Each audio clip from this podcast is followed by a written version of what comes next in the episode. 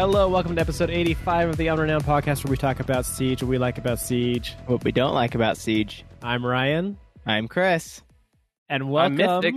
Yeah, Mythic and Oopsie. Boopsy. Welcome, guys, from the Hard Stuck podcast. They are guesting with us this week. Uh, guys, tell us a little bit about what you got going on over at Hard Stuck.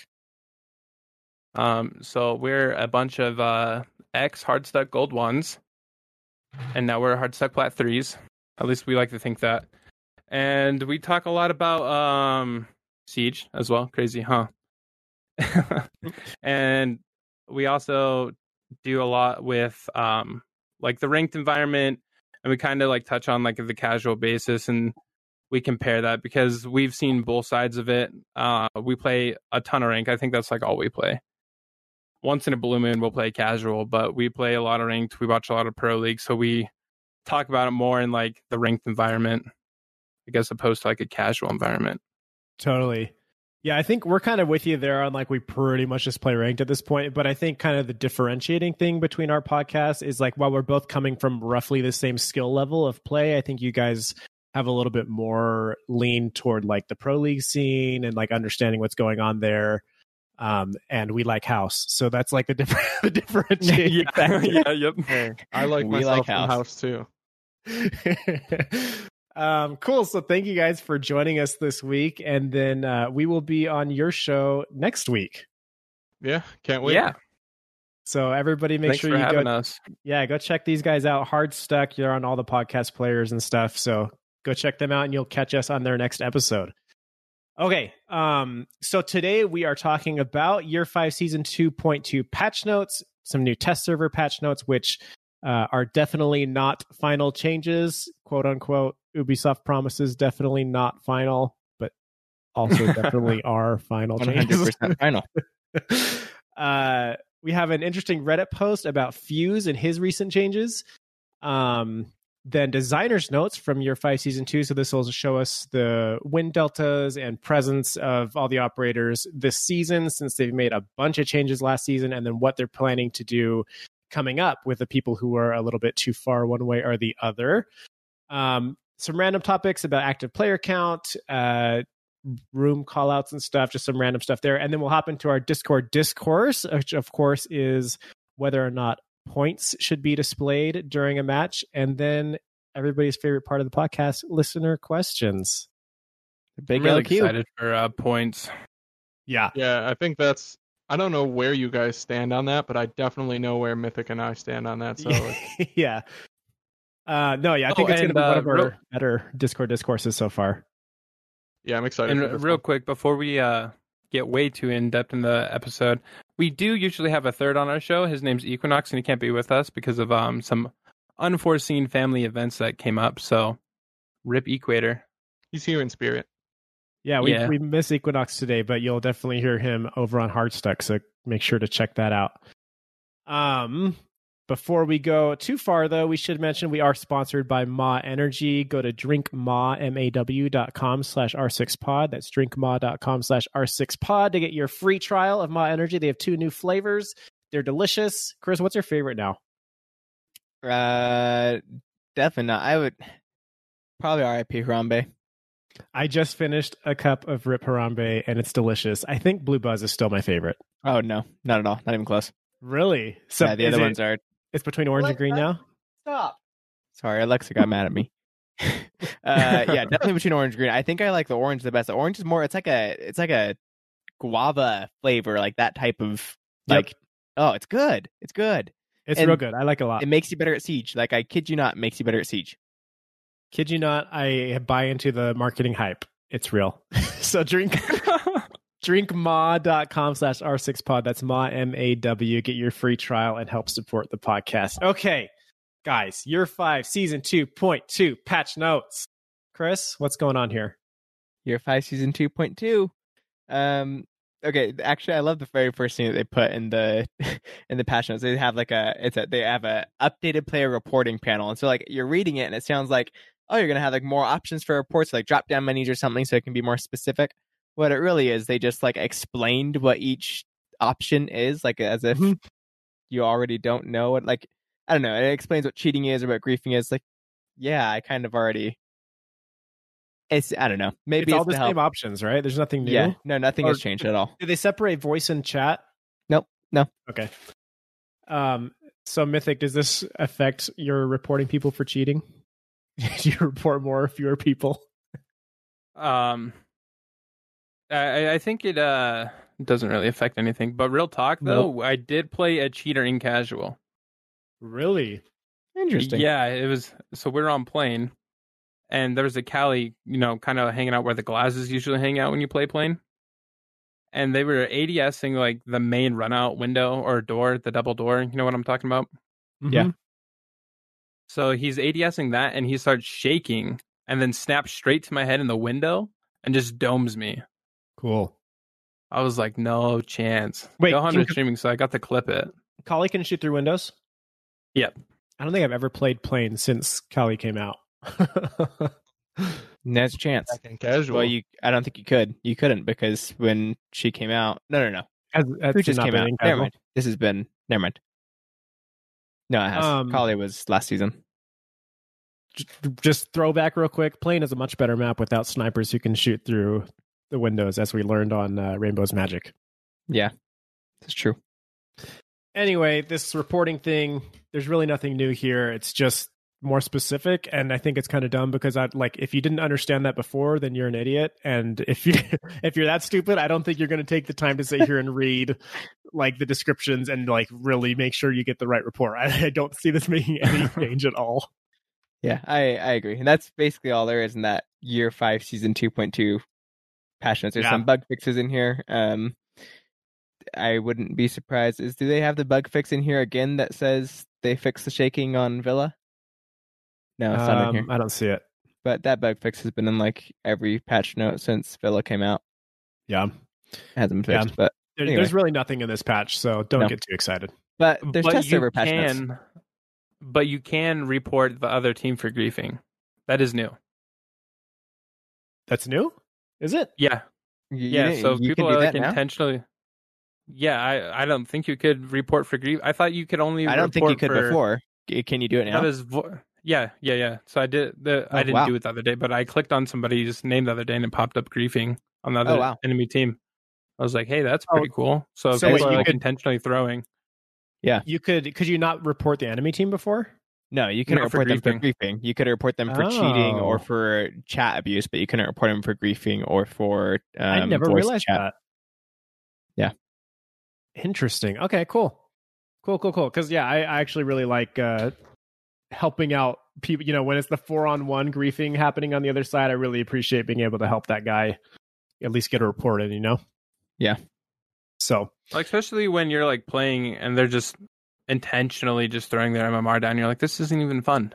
totally, totally. Yeah, or they just keep kicking the fifth guy that comes in. You can at least report the other guys. Yeah. Okay, so let's get to the exciting stuff here. The test server patch notes, which again are definitely not final, but absolutely are final. Uh, they've made some balancing changes to Gridlock, or Oryx, and Fuse, um, and a small change to Nomad. It looks like. So, uh, Mythic, do you want to break down Gridlock for us first?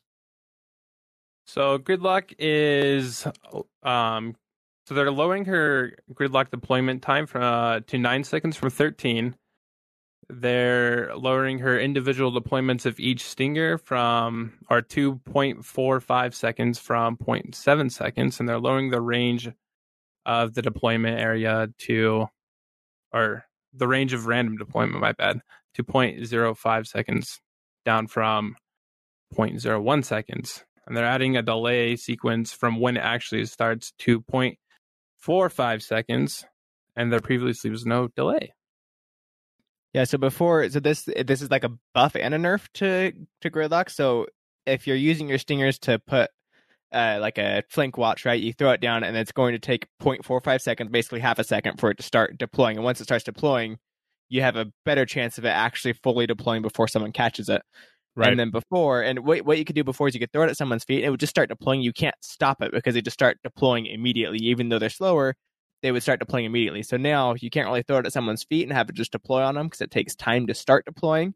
But you can do better at what she's supposed to do, which is flank watch. So you can throw it on a flank, and there's higher chance that it's actually going to finish deployment. Right. Um, does anybody see this like making a huge difference with gridlock? I don't see it being huge, like a huge change, but I definitely think it's gonna let Gridlock be more active in where she puts her Trax stingers and being able to put those like further into sight and cutting off like rotates and like those kind of things, and not just like as a nomad where you put it on like a flank and you hear the nomad go off and so on and so forth. Yeah, I think the only thing that I will notice is not being. I've had it caltrops thrown at my feet like once or twice, not very often, but every once in a while, and it's very annoying. So you can't shoot them, and it causes a problem. So the only thing I will notice, I think, is just being able to shoot those before they deploy on my feet. But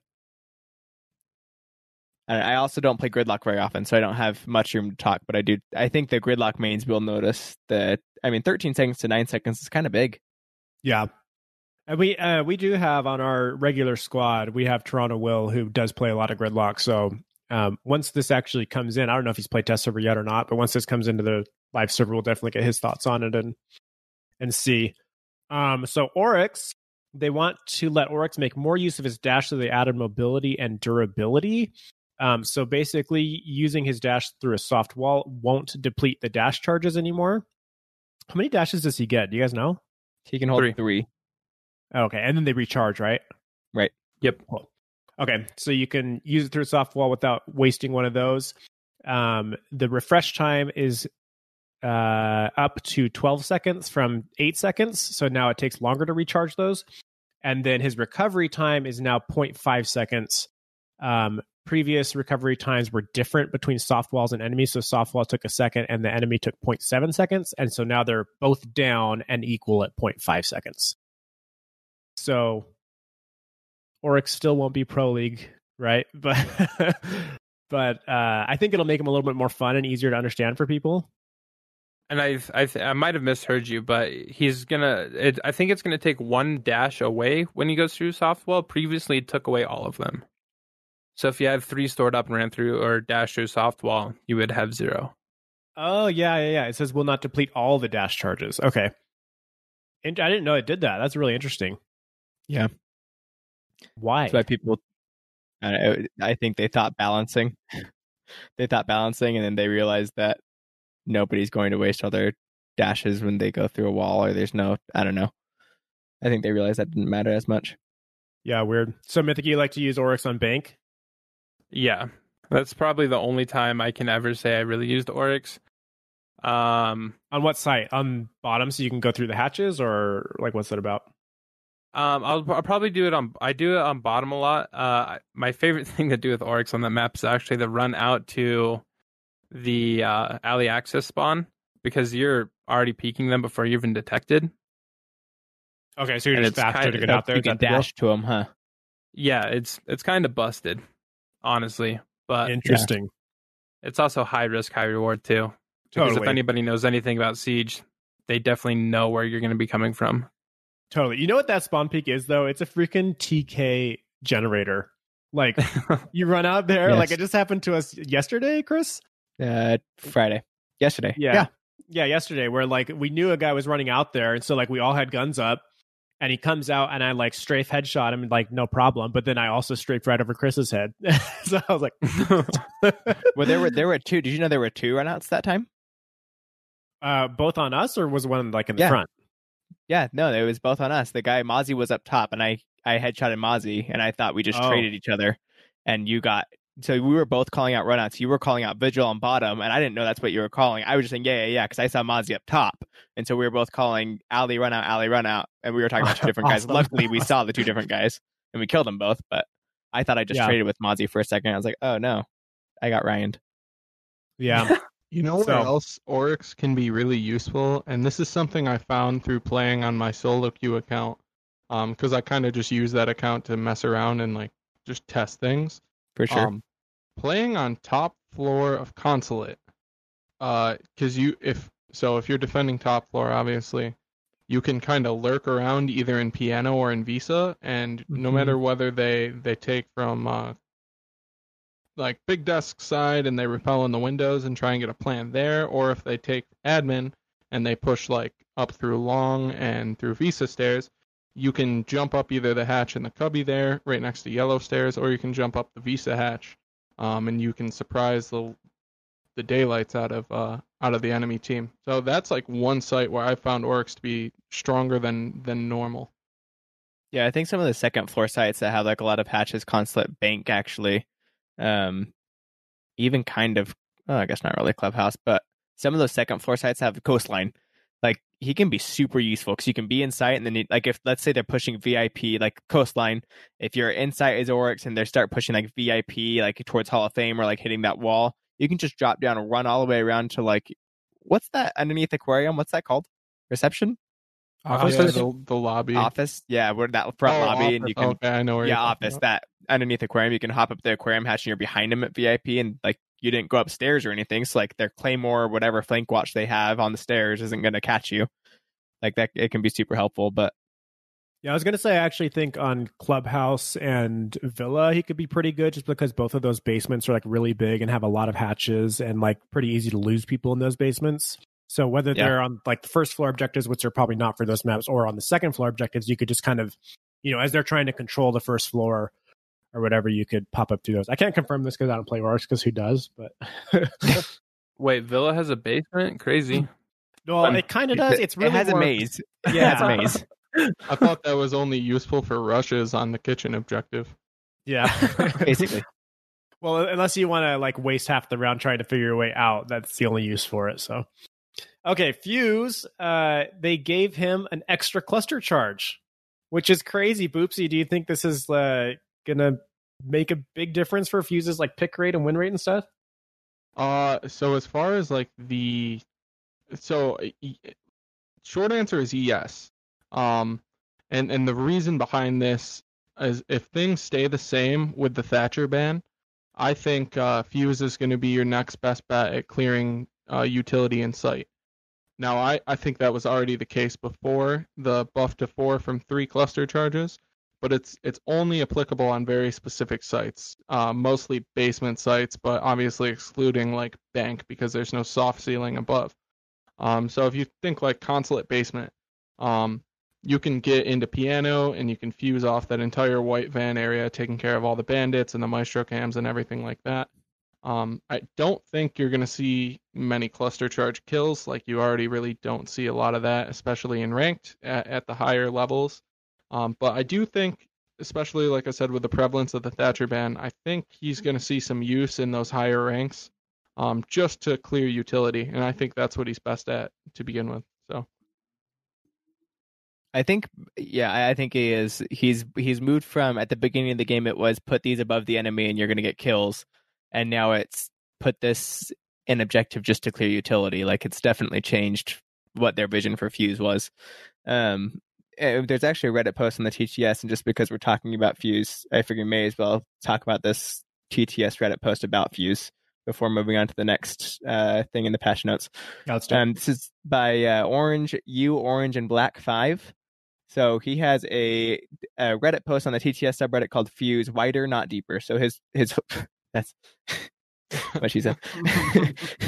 so his his whole point is Fuse's weakness wasn't that he didn't have enough cluster charge. Like he had he had three right. Those are fifteen pellets that are going to kill ADSs. Like and that's he had from enough. two originally, right?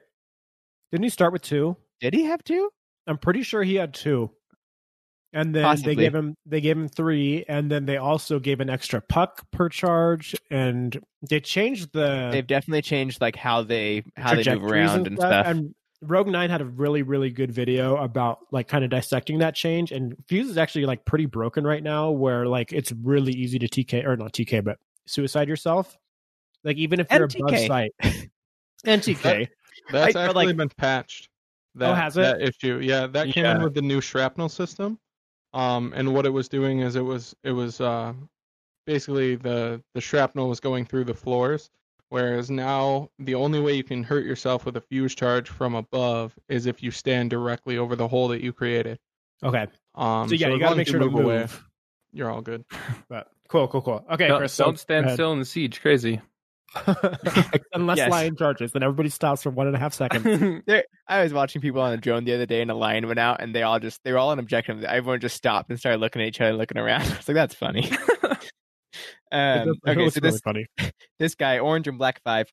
Um, so he says Fuse's biggest um, weakness basically is that if if a site is upstairs, there's no ceiling to put charges on. So there's only reinforced walls or barricades. You're not going to put one on a barricade because you're not freaking crazy, and you can't put it on reinforced walls. So there's nowhere to put the charges to actually use his utility. And so his whole thing is why not look at the possibility of placing them on reinforced walls? And at first you think, well, that's super broken. He says, obviously, we don't want any buff to Fuse focused on challenging the utility meta to become frustrating and kill a lot of players out of nowhere. So we're going to need to balance this somehow. So he wants to double the time it takes for Fuse to place a cluster charge when he does it on a reinforced surface and increase the volume of it being placed. So if he puts it on a barricade or puts it on a in, on a destructible ceiling or a destructible wall, soft wall, it's not reinforced. It would be just the same as it is now.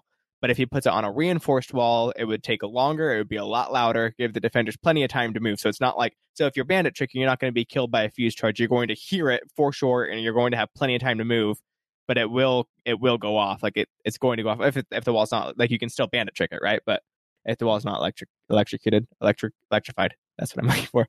The wall's not electrified, um, or or jammed. So his whole his whole point is give him more places to put the fuse charges, like especially on some of the sites that he can't put them on because the walls are all reinforced and there's nowhere else to put them. And then maybe put it back down to to three cluster charges instead of four. But that would actually that would buff him and not it wouldn't be like a crazy buff. I don't know. What do you guys think about? I think four. I think four has always been a bad idea for things in Siege. Four is not a good number for Siege. It's a lot. we yeah. gave Yi- we gave Ying four candelas. What happened? She was busted for two weeks.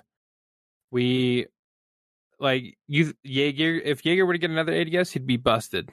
Um, like things rarely work well in Siege if they're fours. Well, because once you get that fourth one, then it's just like using it willy nilly, right? Like y- there's like no risk to using the thing. Um, and they like they mentioned this on their designers notes that they wanted to enable fuse players to like use them more, and not like be so conservative about it. But I feel like that's the problem that comes when you get to the fours. Well, and I almost especially with think- like if if Ace were to get another Selma too, like goodness, that'd be scary. Two hatches or like four walls? Nah. Blitz gets four uh, flashes. It's five, doesn't he? Yeah, but he, No, he's think he down to four. four. Oh. But he only uses two and then he's dead. that's true. Sometimes just one. I read a post on Reddit. This is a while ago. I think it was right around the Invitational after the Tachanka rework um, was announced, and someone was talking about a Fuse rework that was similar to making his utility kind of like how Twitch's works. So instead of it being uh, like deployable the way it is now, where you put it on the ceiling or on a on a, ha- a hatch or whatever, um, he has drones that kind of do what his cluster charge does now. So it would be like Mm. kind of like a little drone grenade launcher thing that wasn't like uh not effective at, at doing damage to people. Like it might do 20 damage to an enemy, but it could, you know, you could drive it up to a maestro turret and yeet a little grenade at the maestro turret, and it kind of would work like an impact grenade. And Mhm. I thought, you know, if you gave him two of those drones with like two or three charges each, that might it would I feel like it would kind of be a buff in certain respects and also a nerf obviously because the fragging potential is lowered but you'd have a lot more versatility as far as like where you could use him um it's just like the viability of of drones especially on PC because they're so easy to just shoot I think you'd have to make that drone a little bit harder to kill than just like one bullet you know Yeah, for sure. Especially if you only had one or whatever.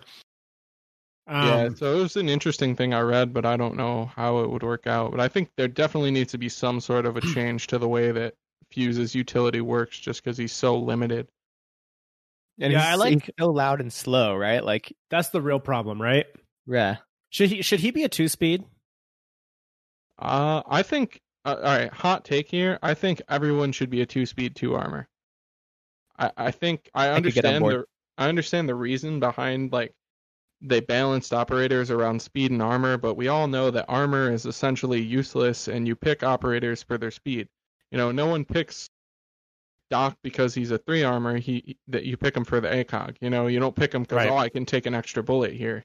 Uh, no one uh, but like at the same time, like people do pick Ash because she's a three speed. People did pick Jaeger back when he was a three speed because he was.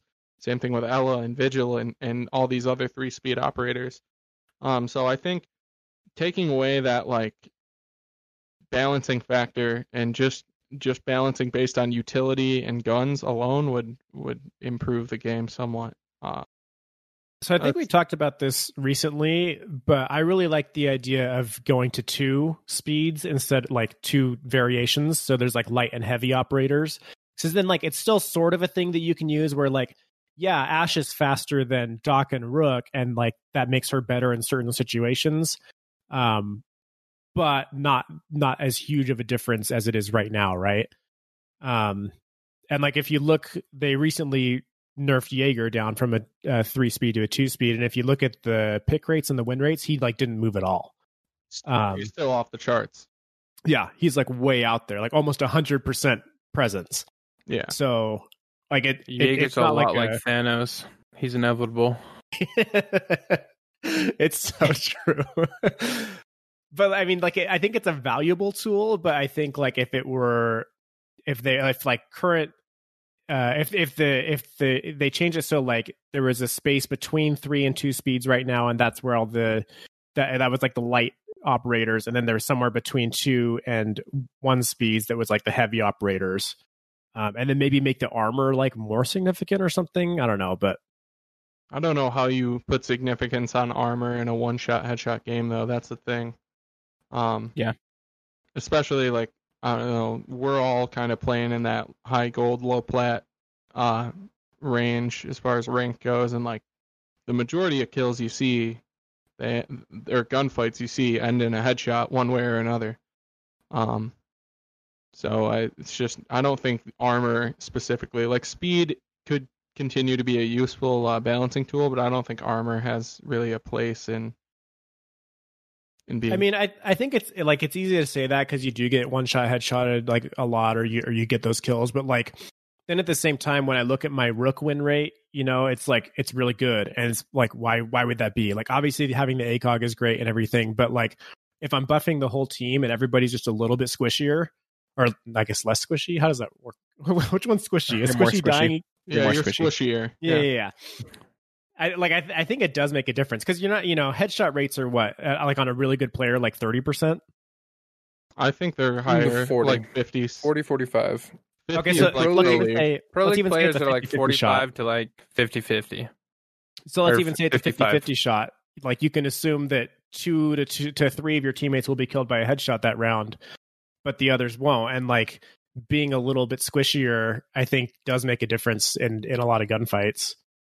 Less less squishy. So tank tank is more HP. Squishy is less HP. I know, yeah, being squishier, right? Oh, being Having more squishier. Okay, having less HP. or being less squishy, like either way, right? That it, I think it does make a difference. And like, I wish they would give us some kind of numbers to show us like what this really looks like. But like, I think can- I Rogue think, Nine did a video on it. Like, but he doesn't have like stats, does he? Like on how often people are I killed by body shots and stuff. Oh, um, Like that's no, what I want. I don't think that. Oh, okay. You're talking about like the, as a community as a whole. Yeah, I want to see Right. like how many times is a round won by somebody under 20 HP, you know, stuff like that. Um, because I, I think it's like it's kind of one dimensional to say like, oh well, there's one shot headshot, so armor doesn't matter. Like, it's some like in some gunfights it doesn't matter, but in others it does. Like, how many times do you come out of a gunfight at 20 HP? You know what I mean? Yeah. I think the the biggest place I uh, recognize the significance of armor is when I come in contact with explosives, whether it be a nitro cell in the floor below me or someone trying to nade me out of a corner. Sometimes I'll be playing like Doc, and someone will throw a grenade, you know, in the vicinity of where I'm playing, and I'll be like, "Oh, I'm dead here," and then I'm not, and I'm like, "Oh, three three armor, okay." Um, yeah, totally. But other than that, I'm going to be honest, I don't really notice it in gunfights other than like when I go to quick peek, peek people on Doc, I'm not as quick. Sure. Well, it, Yeah. it's probably just something I'm so used to like the damage values that it's just subconscious or something like that. Yeah. So getting back to Fuse specifically, um I this this Reddit guy, I agree with his premise that like this change for uh, cluster charges isn't really going to make the difference that they're looking for.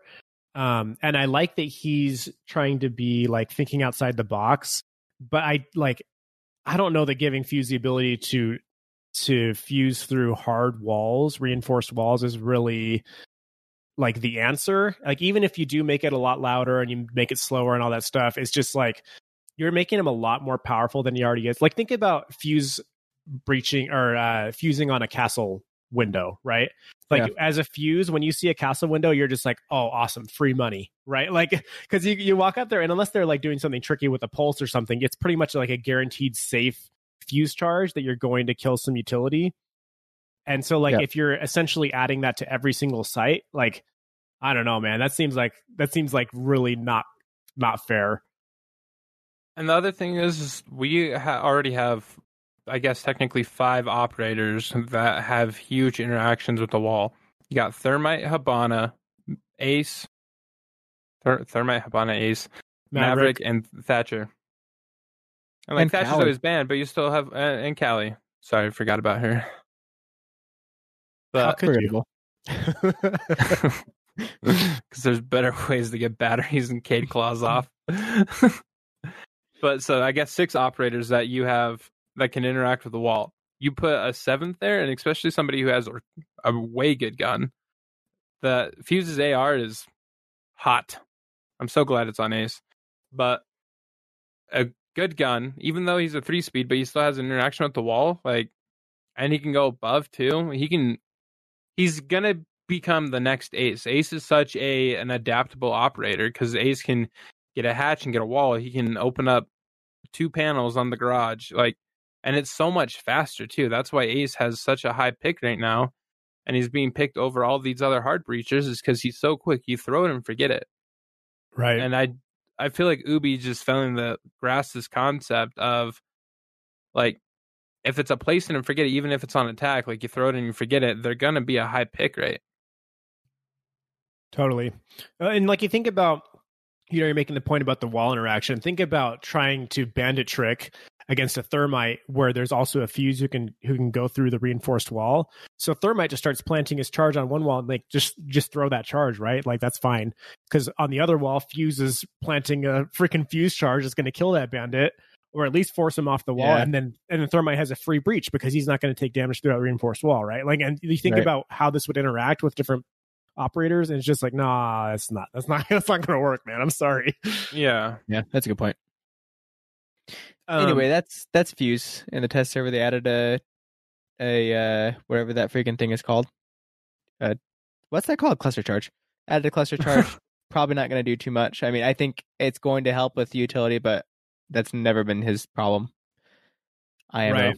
I can definitely see a Ying thing coming here with Fuse. Yeah. Everybody's going to be like, "Oh, cool, he's getting another charge," and then everybody's like, "Yep, Fuse is busted now. Take it away."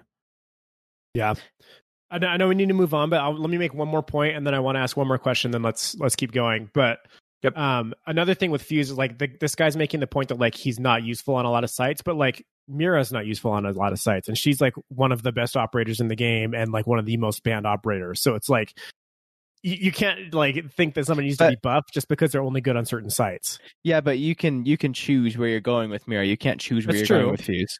Right, but but that's, like unfair that's the risk of every attacker, right? Yeah, but you can't you can't say like Mira is not useful on every site, but you just don't pick her on those sites. Like you can be like, well, then I just won't pick them, but you can't do that with any attacker. Haban is not useful on every site. Well, yeah, I mean, of, yeah, like not every not, defenders aren't. Well, it's just like you can say that about every attacker. I feel like you can. There's a handful of attackers where it's like these handful of attackers aren't useful on every site.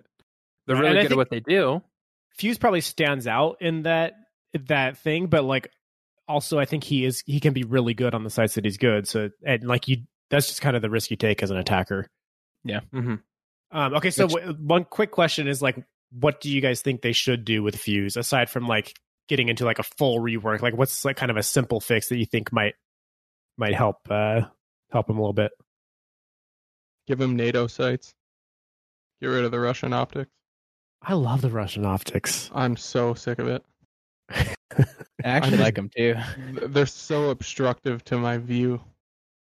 I just, I, I, I don't play. I, the only Russian operator I play is Kapkan, and I just use the Holo because it's the least awkward looking out of all I of actually them. think they're way like more, like way less obstructive.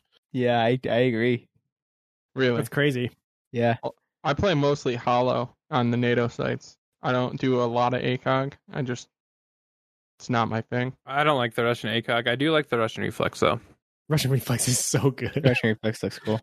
I I think will they should say- redo the sites in general. I think I think the Russian Reflex is the strongest sight out of the Russian ones because it's it's got a really clear sight picture.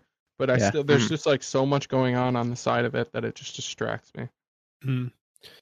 Yeah, I'm not sure like what exactly you could do to fuse just like like a simple change. I mean, two two I think is like the clear the clear like oh we'll just do this and it will buff him a lot. Like yeah, it will, but will it make him OP? I think that's what a test server is for, honestly. Yeah. but It would that's be not what they're using interesting- it for. I think I said this last week. I like I would love to have uh where you could place multiple charges at once and detonate them all together. And that sounds like crazy when you think about obviously four charges, but even three charges with what, six pucks each or something like that. Yeah. But what if like if you did that with each successive one that you put down, you lost like one or two pucks per charge?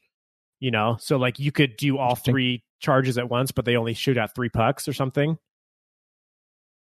I can Even see with that. that, you would cle- you could clear a whole entire site of everything. Right, but it All would in take a one ton of second. time, and you would have to That's true. place like he's Yeah, yeah, slow and loud, you, and like it's loud to place him. So like it would take forever. It would be obvious what you're doing, and you would just kind of be depending on them like not responding and like forgetting that you placed a charge somewhere and haven't detonated it. Right. The more I- we're talking about this, the more I'm wondering why we don't play Fuse more. I play him a lot. I think Yeah. So Yeah. on the on the topic of them all going off and being able to place them all, I think if they went off sequentially, so like the first one you placed Ooh. Emptied. and then the next one and then the next one, but you don't necessarily have to place them down, you know, one blow it up, then another, then blow it up. You just place them all down and then hit the button and they all go off, but not at the same time, you know? Right. Right. I think that would even be a simple simple change that would make him a lot more useful because you can Yeah. kind of you know because by the one cluster charge goes up i imme- off i immediately start going upstairs to kill that fuse um, right. whereas if you could you know place them all down get out of the building then hit it and then you can't get flanked while while you can't hear the flank happening because everything's blowing up around you hmm That would be super OP on a plant. Like if you had the thing planted Oh, God, and like you had already set up your fuse charges ahead of time, and it's like, well, if they don't get it in the first half of the of the fuse of the plant of the diffuser or whatever, then I can just set off my fuses and the room will be blowing up for the next thirty seconds. that's true i didn't even think about that he's already kind of nuts in post plant though because you could do that in theory from above still oh yeah, there's nothing I love Like, better. There's nothing I love better than having a plant down and still having fuse charges. It's so great. It's incredible. Yeah. Okay. Um that's about it for this. I mentioned Nomad. All they really did with her was um, made the feedback of when you go through a wall by Nomad air jab the same as when Oryx goes through a wall. So they're just kind of like making that consistent. It's Um, a five HP now as well. You get five HP taken off when you go through the wall. It used to do nothing. Ah, yeah, that's right. So you could actually you could theoretically get killed with air jabs now, Yeah. but you Cool. could before if you got thrown off a freaking cliff. Which was like they, I've seen that happen once, and that was in the trailer for Nomad. I, I, I there was a Reddit post about it like recently, and it was they he, they were playing secure area, I think, and somehow like someone had moved to the right spot where like one was down, and the guy was messing with the down guy, and then moved to the air jab, and it blew him out the wall and like off a cliff or something, like off the edge of the building, I support it. And killed him. It was funny, but it never Okay. happened. Anyway, let's talk about the designer's notes. Um, these are, of course, the charts where they show us the win delta and the presence.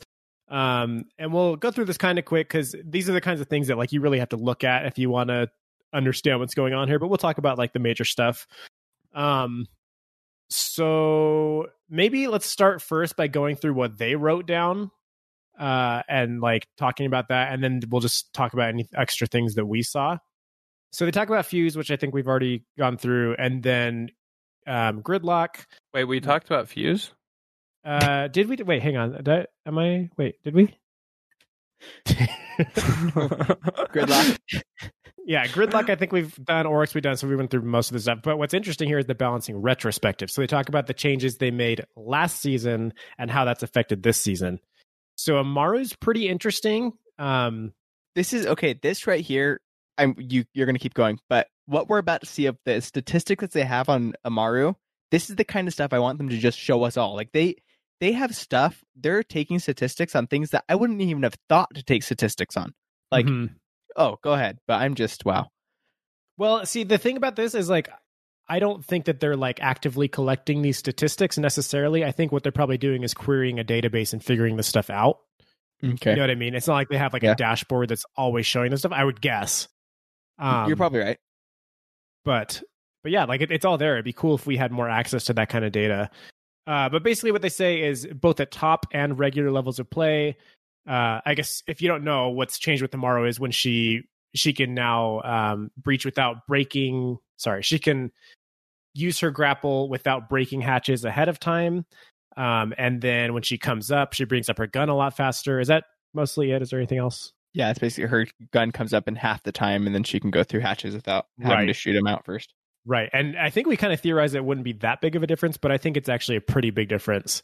Um, so they say both top and regular levels of play, uh, her KD has significantly improved from 0.4. Uh, this- so KD, KD im- immediately following the use of a Garra hook went from 0.45 to 0.9 in top ranked and then 0.45 to 0.96 for casual. So where she used to go in and basically be dead almost all the time, now it's like almost a one to one shot of whether or not she'll win a gunfight up there. Uh, also, it's being used on barricaded windows a lot more than it used to. Went from 38 to 60 percent usage on barricaded windows compared to uses in other places. Um, and then they have a nice chart here that kind of shows like where she's using her barricade or where she's using her Garra hook between the different seasons, and then also how often she gets into a fight immediately following. They don't show us who wins the fight on the on the uh, chart, which would have been nice, but um, yeah, I don't know. Do you guys have anything to add on on Amaru? Yeah, uh, Ubi can thank me for padding Amaru's stats. So that Amaru full send just doing work. And they can also Oh. thank me for making them look not as crazy as they actually are, because I die every time when I use it. Boopsy gets so mad. Like, I wish there was just clips every time I did a my Amaru shot on Kafe of every time Boopsy's tried it and every time I've tried it. I get a three piece, a two piece, a four piece, whatever it may be. And I get shot on my way to the window. Where do you go in heaven? Boop- yeah, we Yeah. fly in heaven window. yeah, that's that's cool. I have had some success doing the the hatch trick though. Um, I think the craziest one I pulled off was on Clubhouse. I went up the hatch in uh, construction, like real early in the round one, and we were attacking uh, gym bedroom one time, and just like got a 4K within like the first 10 seconds I I had entered that floor. It was kind of ridiculous because I killed some guy who was peeking master, and then I killed another guy, or he was like holding main stairs from master door, and then I killed a guy through like the soft wall in between gym and bedroom, and then someone pushed me from construction, probably came from cash, and then like the last person ran out of logistics and died, and I was just like, okay, Amaru, Yeah, this is kind of nuts. she she like I'm definitely surprised by an Amaru a lot more often now than I ever used to be. So, um, okay, Chris, tell me about Oryx. Oryx, they basically said um, they so they added the angle grip to Oryx. Um, they said the vertical grip still is fifty nine percent of the time. They said his win rate has um is is better. He has seven percent higher kills per round. His KD ratio exceeds 1.0. Um, Yeah, so so the change here you mentioned the angle grip, and the other thing was that uh, it was a damage reduction of when he dashes through walls. So they're saying that people are doing that a lot more often. And then of course there's the changes coming that we just talked about with like the uh, timing of the Remah dash and the recharge and all that stuff. Yeah. Um, um, they said his his win delta is has gone up from casual from negative 2.3 to negative 2.0 and then his ranked negative 3.8 to negative 3.0 so they they acknowledge he still needs help because it's still obviously like lower than it should be um But yeah, on. he's on a positive trajectory. Right, but now all of a sudden they say year five, season two point one update. His win delta is from negative three oh to negative 0.2 percent. So I don't know where this other three point eight. Do you see what Uh, I'm saying?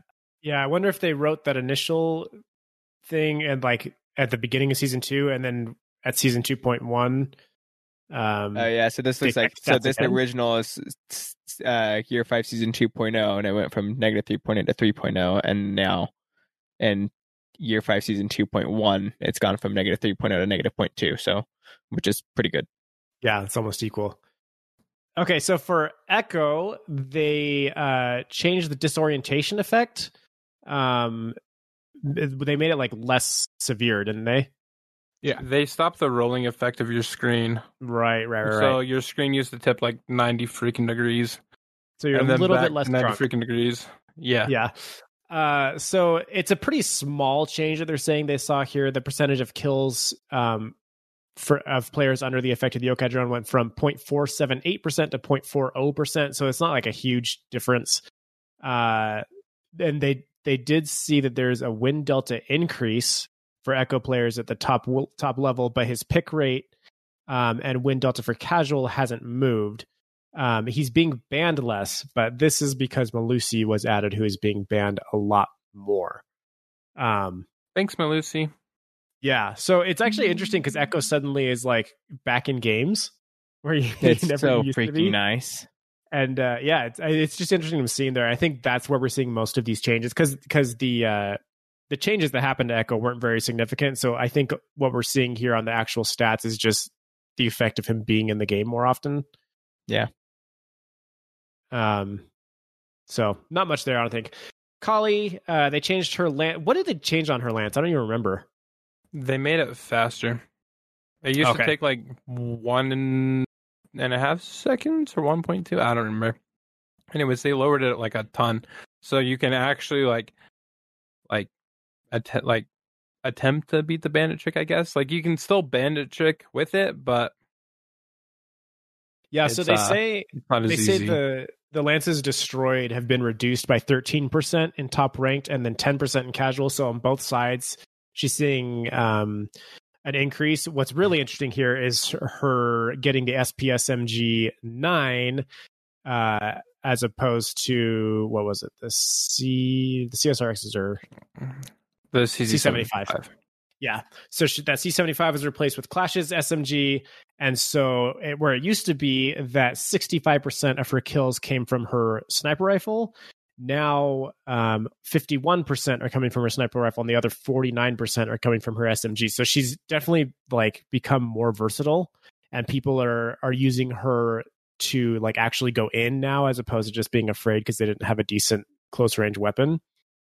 Uh, and they see her they say her win delta saw a small increase. So i think she's on a really good trajectory. I definitely feel like she's more useful and like not a throw pick anymore.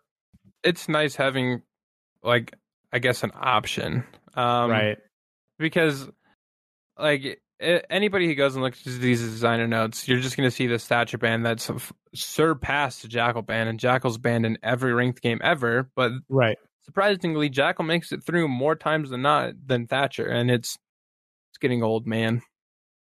having thatcher band Yeah, so the Unrenowned podcast has a Thatcher main, and conveniently enough, the person who's not here is also our Thatcher main. So we get real sick and tired of What- it real quick. what- It, okay, this this Thatcher ban thing is this just because Pro League all of a sudden has decided to start banning Thatcher a lot, and then everyone else is like, oh, I guess we ban Thatcher now Yep. And because he didn't. Nothing changed. yeah that's what it has to be right That's exactly what it is. And the the whole thing is ridiculous because everyone complains about the 20 second meta where you're getting rid of the one operator who can help you deal with all this utility. And you, you- so we just ban him all the time and then we're going to complain about the 20 second meta. Sounds good, guys. Welcome to And, see. okay, I will say this: this whole twenty second meta thing. I think this isn't this. That's not a siege thing because of utility. I think it is. I think it's a siege thing because of utility. But I also think this is just a thing that happens in games where there's this 20 second push when the game forces you to actually do something when time runs out. Like this happens in every. This happens in Call of Duty Search and Destroy. It happens in CS:GO. Like the the pro CS:GO, the esports, ESL. It happens in Siege last 20 seconds because the game finally says, "Hey, you have to do something or you're going to lose the round." And people go, "Okay, okay, I guess we got to go. We got to go. We got to go." Like it just happens in all these games. Something actually happens at 20 seconds. It's not like yes, it takes time to kill the utility in Siege, but it's just because the game forces like if the game if the round was 4 minutes long, I think you'd still see 20 second pushes because they're just going to take all the time they could possibly need until the game says, "Hey, you have to do something." They say, "Okay, yeah, I guess so." Completely agree. Yeah, I think you're super right, especially um, because like with Siege, the attackers tend to have like better long range weapons, like better at holding angles. They have more ACOGs, they have stronger weapons, more like they tend to be more um, like I think a lot of them are easier to control at like long distances than some of the SMGs and stuff. So like it like it behooves the attackers to just like be patient, right, and see if the defense will give mm-hmm. them anything while they're in like a pretty safe spot. So unless like your attack is going perfectly, where like you're moving through whatever your plan was, and like you kill whoever's in your way, or nobody was in that spot, and like you kind of just like slowly make your way onto site like really smoothly, like you're going to get hung up and it just makes sense to sit there and wait and see what the defense gives you as opposed to like pushing in one at a time or trying to make a crazy push. Like if you're going to go for the crazy push like might as well wait till the last second to do it right? Right. So yeah like i, I think there is a lot of utility to clear and everything but i don't know it seems like that's all happened long before 20 seconds gets there. Yeah i think that's just the nature of games that have a time limit that makes you do something in order to win. Yeah Anyway, back on topic. So yeah, Thatcher went from 36% ban rate up to 50% ban rate this season, um, surpassing Jackal, who went from 63 to 43. So yeah, I, I do think this is just an influence of Pro League because nothing changed again. Um, yeah. And then we do see Ace pop up at 21% ban rate. He's now fifth behind those two, Montaigne and Blackbeard. Yeah, this is actually the first time in a very long time that we've actually seen the new operators positive in both presence and uh, win delta and ban rate. Like this is the first time we've actually seen new operators uh, change the game. Totally, yeah, and both of them. And, and, I'm I'm not like bugged. Like I think Melusi and Ace, I think they're both super strong, but I'm not annoyed by either of them in the same way that I'm annoyed with a Jackal or Lion Scans or even Blitz sometimes or Caveira sometimes. Like they don't bug me. Like I understand their gadget. It makes sense what it does. It's visible. It's clear, and it's good but it doesn't. Yeah, so just so people know, like what we're talking about here on defense, uh, Mira went from 81% bans down to 64%. She's still number one, but Melusi is now a very close second at 61%. Uh, brand new operator, 61% ban rate, with Echo going from 67% to 40%, who used to be like the auto ban. So she is now second and just barely behind Mira on ban rate. So, uh, Mythic, do you think like do you think those Melusi bans are warranted, or do you think she like you know Chris is saying that she's um, she's in a good spot where she's powerful but not super annoying? Like, do you agree with that, or do you think she's like overpowered? Um, I think the reason why her ban rate jumped so high is because I declared that she's going to be my new main, and everybody doesn't want me to be a Melusi main. So, yeah, they just listened to the Hardsuck podcast. But I think a lot no, of people all... declared that. yeah, she's good um, and fun yeah, I, I love playing Melusi, um, and she's got a really good gun, but I definitely don't understand what was going on with their idea when it came to the, I guess, the idea of Melusi or the creation of Melusi. They basically gave, they made a Lesion 2.0 and made it way crazier. Like, you can hear it from across the map. You know when you're getting somebody in your trap. Um, like it's just one of those things where it helps the entire team. And when they nerfed Lesion, everybody's like, "Oh, this is perfect." But then they just made a second Lesion. She's got the same gun, a better pistol, impacts, a better secondary gadgets. She's got nitro.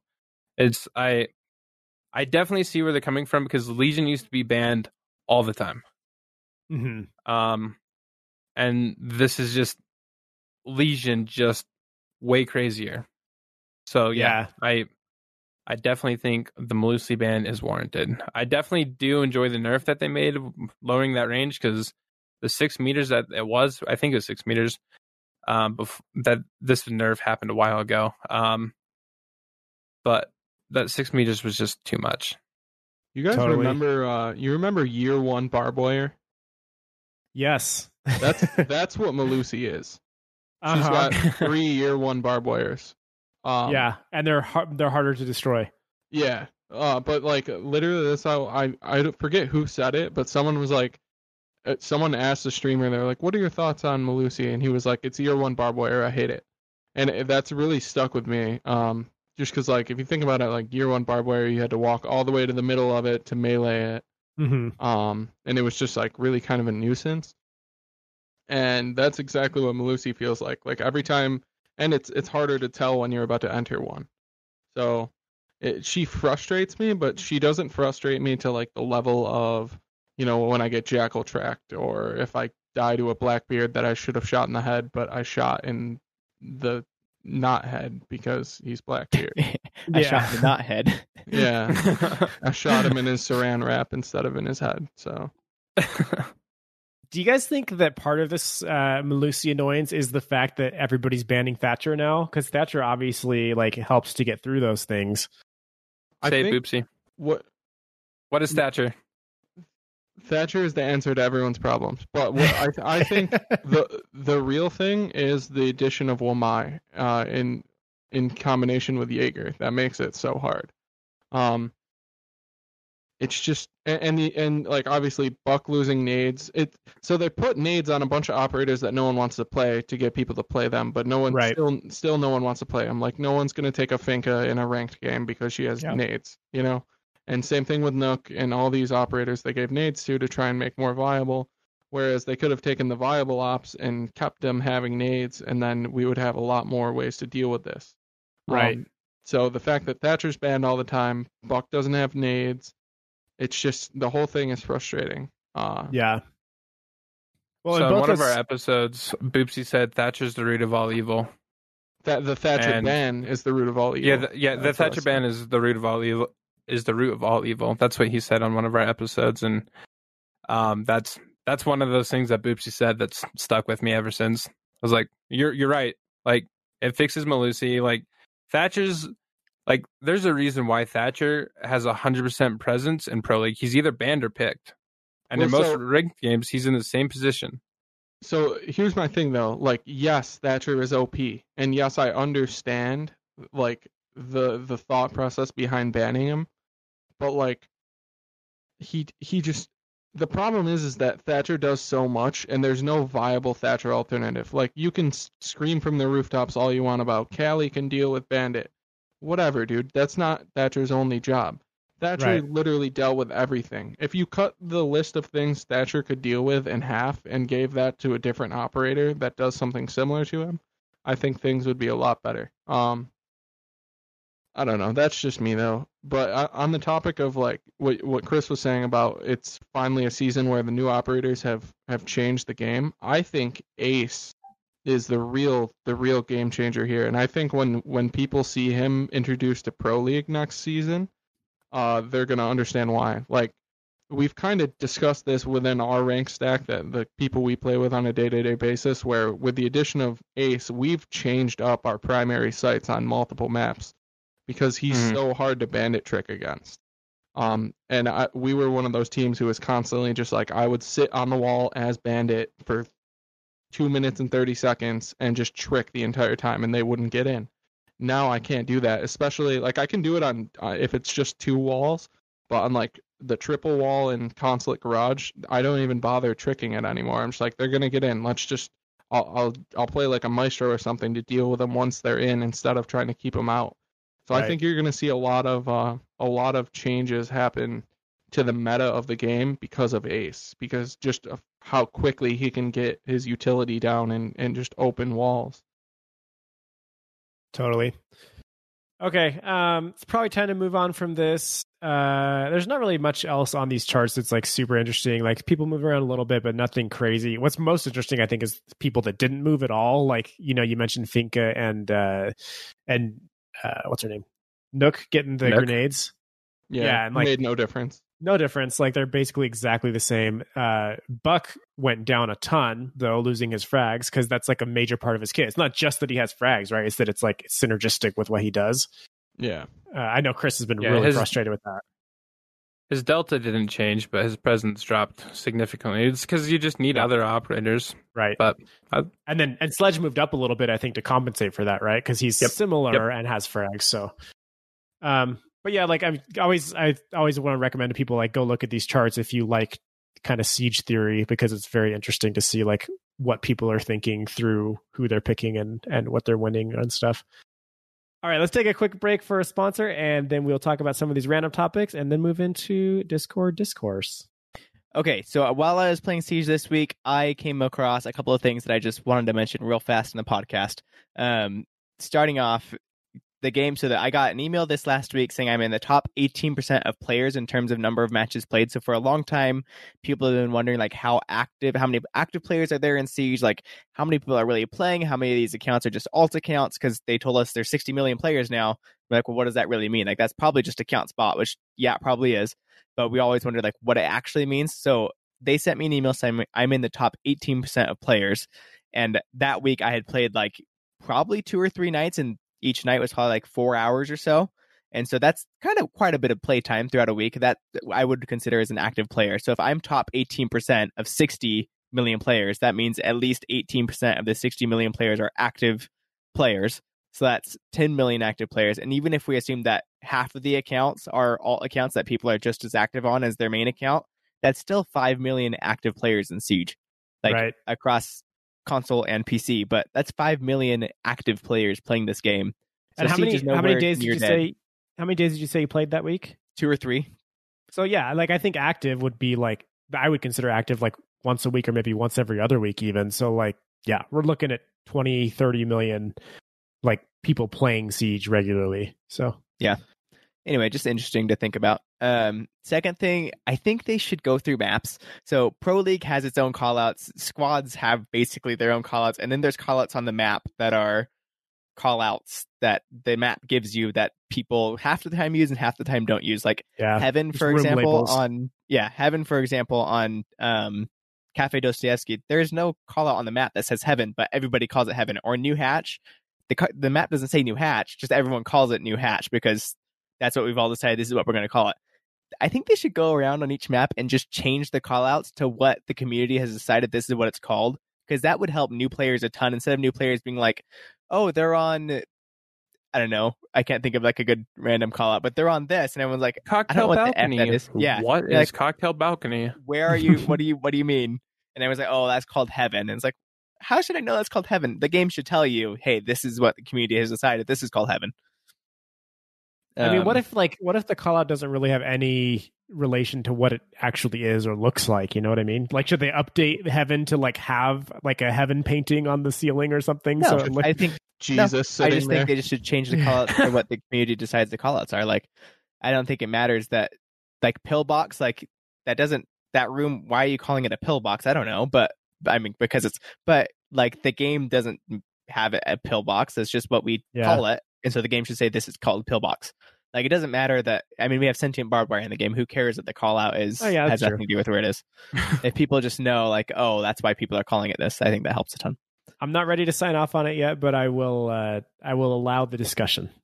okay Okay, Um, keep keep going. What's next one- on your random list? Yeah. The game freaking kicks you. I don't think this happens in ranked as much as unranked. I'm not sure. But I was playing unranked the other day and I was it was during the preparation phase. I was doing something like a, on another window. I was playing the game. Like I was active. We were like 3 rounds in. I was active in the game. I had done something like on another screen for a second and I went back and we were 30 seconds into the action phase. So I was inactive for probably like a minute and a half. And I went to like start moving and as soon as I like clicked on my screen, it kicked me for inactivity. I was like, "Why? If you're to kick me, first of all, I would rather you just not like even if I had a teammate that was AFK, I would rather them be in the game AFK for at least the duration of the round in hopes that they come back during that round and then kick them after the round's over. Like if they don't ever come back. But don't kick them in the middle. Like I would rather them be there and have a chance to come back during the round and hope like help us. You know what I mean? Right. I, So I I can say as, as a dad, it's annoying because sometimes you just you don't have an option, right? You have to get up and do something, and it should be it should be fairly generous, especially since it's not going to fill the spot, right? Right. It's not going to fill a spot. And I understand they don't want people just like, oh, well, I'll just throw MMR. I can just go into a game and leave and it will just leave me in as AFK because they don't want that. But it's like, then just have it kick like at the end of the round, like, hey, you didn't move it all last round. Now you're out of here. Yeah, Because then your team knows, like, okay, this guy isn't actually playing Thermite. You know what I mean? Yeah, I once was kicked in Rocket League while I was actively playing because I was sitting in goal and I hadn't moved in long enough, and it was like a really short timer, and like there was no warning. I just like I was like sitting there holding my controller and was kicked, and I was like, okay, thanks. uh, okay, go on. That's funny. This is my last one. The hourglass when you're loading, this is so random. It shows like so when you're loading, it shows like who's still loading, and it will like turn an hourglass over and over again. Mhm. The sand in that Mhm. hourglass should just go down during the time, like an actual hourglass. It should show you, like, look, this little animation works. It'd be know. nice if they gave a progress bar of any sort. Oh, that would be nice too. Yeah, progress bar would be cool, but I just want the sand What to does it actually currently go do? down. It just the sand just kind of like defies gravity and sits there until it like rotates again, and then all of a sudden the sand's all on the bottom. Oh, gangster. The sand's broken Siege too. Crazy. Yeah. anyway, that's my random list of stuff. I just playing Siege. I thought of random things, and I said, people deserve to know about my feelings and thoughts on Siege and what I don't like about Siege. Yeah. you thought I have a podcast where I could talk about these random things and people will be forced to listen. Right. okay, let's talk about our Discord discourse topic of the week. Chris, what's what's this all about? So Discord discourse this week we talked about points in Siege. So Rainbow Six Siege gives points notifications for doing things like injuring people, for placing a reinforced wall, for killing a drone, for killing someone, for destroying bandit batteries, for destroying stuff with your EMP, for injuring someone or killing someone that has the diffuser. It will give you points and give you notification. So this whole Discord discourse is about whether or not those points notifications should remain in the game. Yeah, like it will still give you points, but should those notifications come up on your screen and tell you these are the things that happened or not? Yeah. Are we staying in um, every game mode or just like ranked No, play? we can so we can break it down. let's So talk about it. Okay. that's yeah. Everyone it looks like had different ideas of what and I okay, my I'll just give my very quick opinion. I think they should be gone in ranked and I think they should remain in casual. That's my very quick opinion. We'll talk about that more, but that's what yeah, I think. Boops, Boopsy, where are you at on that? Uh, so I agree with Chris. Um, I think in ranked, and and we'll get into reasoning behind this afterwards, I assume, but I think they should remain off as far as display and ranked. Uh, I could go either way with casual. I do think it it in the long term it is a benefit rather than a detriment to have your points turned off. I think it makes you more aware of what's going on in in the actual game, and I think there's a lot of bad habits people form by relying on those points for information. Mythic? Um, so I turned off points when I started getting like really heavy into Go fours. Um, and the more in tuned I played, like it's weird at first, Yep. but the more in tuned you play, you play more in tuned. You don't get as thirsty for downs because you see them get downed, and you're like, okay, cool. But th- there's just something like subconscious about like that plus sixty points injure or whatever, and you're like, oh baby, I'm gonna go get my extra hundred points Mm-hmm. like or whatever whatever the point value is i don't know anymore. But is there's just something about that and people just get thirsty. It's like why did you push that? You're in a Right. you're in a 1v1 essentially. That guy's down. You don't need to sweep it. You just need to kill the other guy. Like right. um but i uh, yeah definitely i don't think points should be in ranked um i would i don't think they should be in unranked either uh, but you can keep them in casual because in the essence of like what casual is is like they it's for the casual player even though you run into sweaty diamonds and champions and so on and so forth there Yeah, I think it's good for casual players and new players to have that feedback to help them like learn what's happening, right? Um, and like, you know, something as simple as like a mute jammer, getting feedback on that and realizing like, oh, that's a good place to put a mute jammer because I'm getting a bunch of notifications that stuff's happening, right? Um, I think that's Mhm. really good for casual, and but but like you're saying, like for ranked, so uh, like I'll use this example that we played a custom 5v5 with you guys recently and you guys just had points turned off by default. And so like at first it really, really threw me off. Like I was shooting at drones and I just thought like I wasn't hitting them because I was so used to seeing that point notification like confirm that I killed the drone. You know what I mean? And I was just like, why can't I kill these drones? Yeah, same thing. Why can't like, I hit this default, dude? yeah, and it's like, oh, like it's I did already. Like it's it, just blew up, and I don't like I I pay more attention to this random notification than I do to the actual like visual feedback. Um, so like yeah, like it made a difference. But then also just like I was noticing that I was playing way differently. Like when it came to uh, you know, being a Thatcher main, like when I throw my EMPs, I just I didn't know what happened. And a lot of times they'd be like, "Oh, guys, there's there's an evil eye next to that wall somewhere, you know, and it's disabled right now." Or, "Hey guys, good news, I got three bandit batteries, so like we're good," you know, or like stuff like that. And like it, it really changes it. Like, and then the downs one is another huge one. Like knowing that you downed somebody that that you were like shooting at, or that like you got somebody through a wall.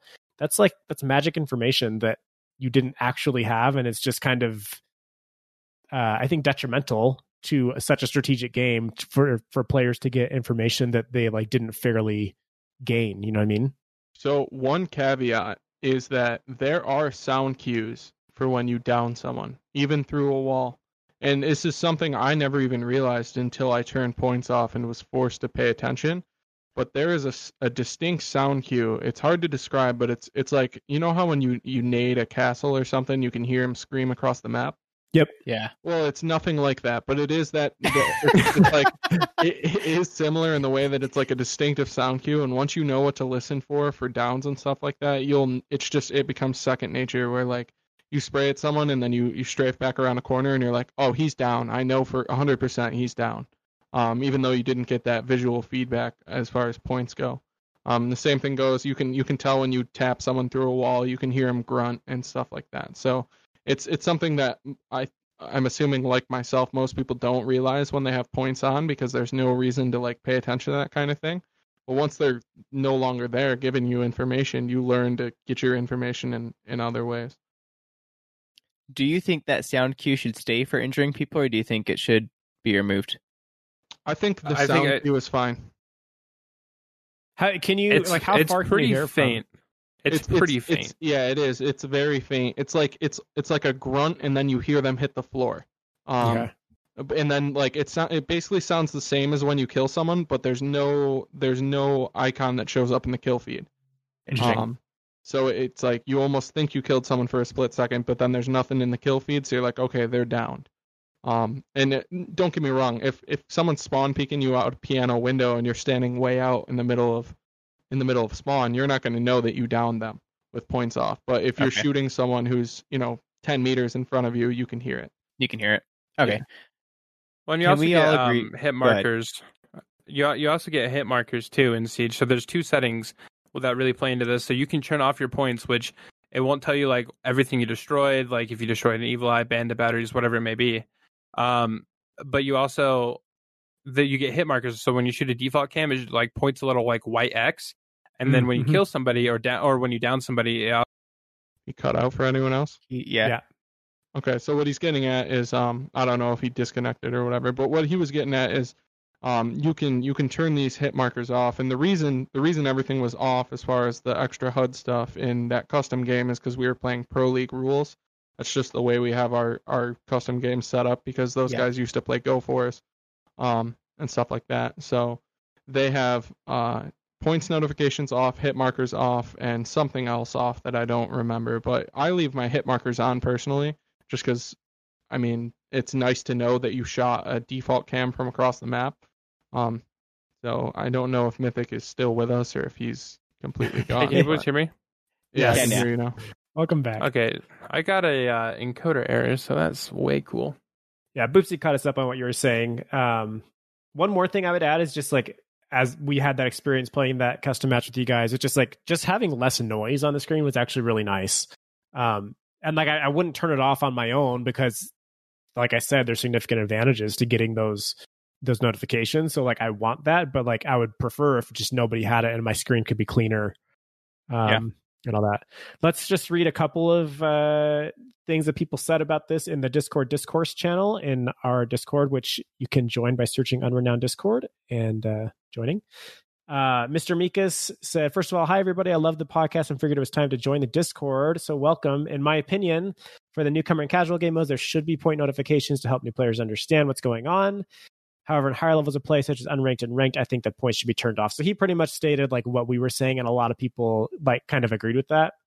Um, and then King Crazy had an interesting uh, idea. He said like, yeah, let's turn points off or whatever for ranked, but let's also rework the audio so you can distinguish what sh- which gadgets were broken by an EMP or whatever, and like just kind of like give more uh, unique audio feedback per thing, which I think would be really cool. To like you know Yeah. the the evil eye has a different noise when it blows up than than ADS or something.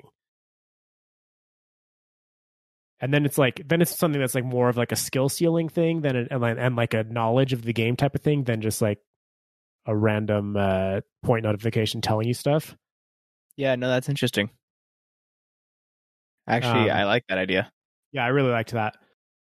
Uh, just unfriendly says uh, basically the same thing. Leave it on for casual, kill it for ranked. Um, he, he makes another good point about frost mats. You know, that's another one that you get notifications for. That's just like you can hear that if you're paying attention.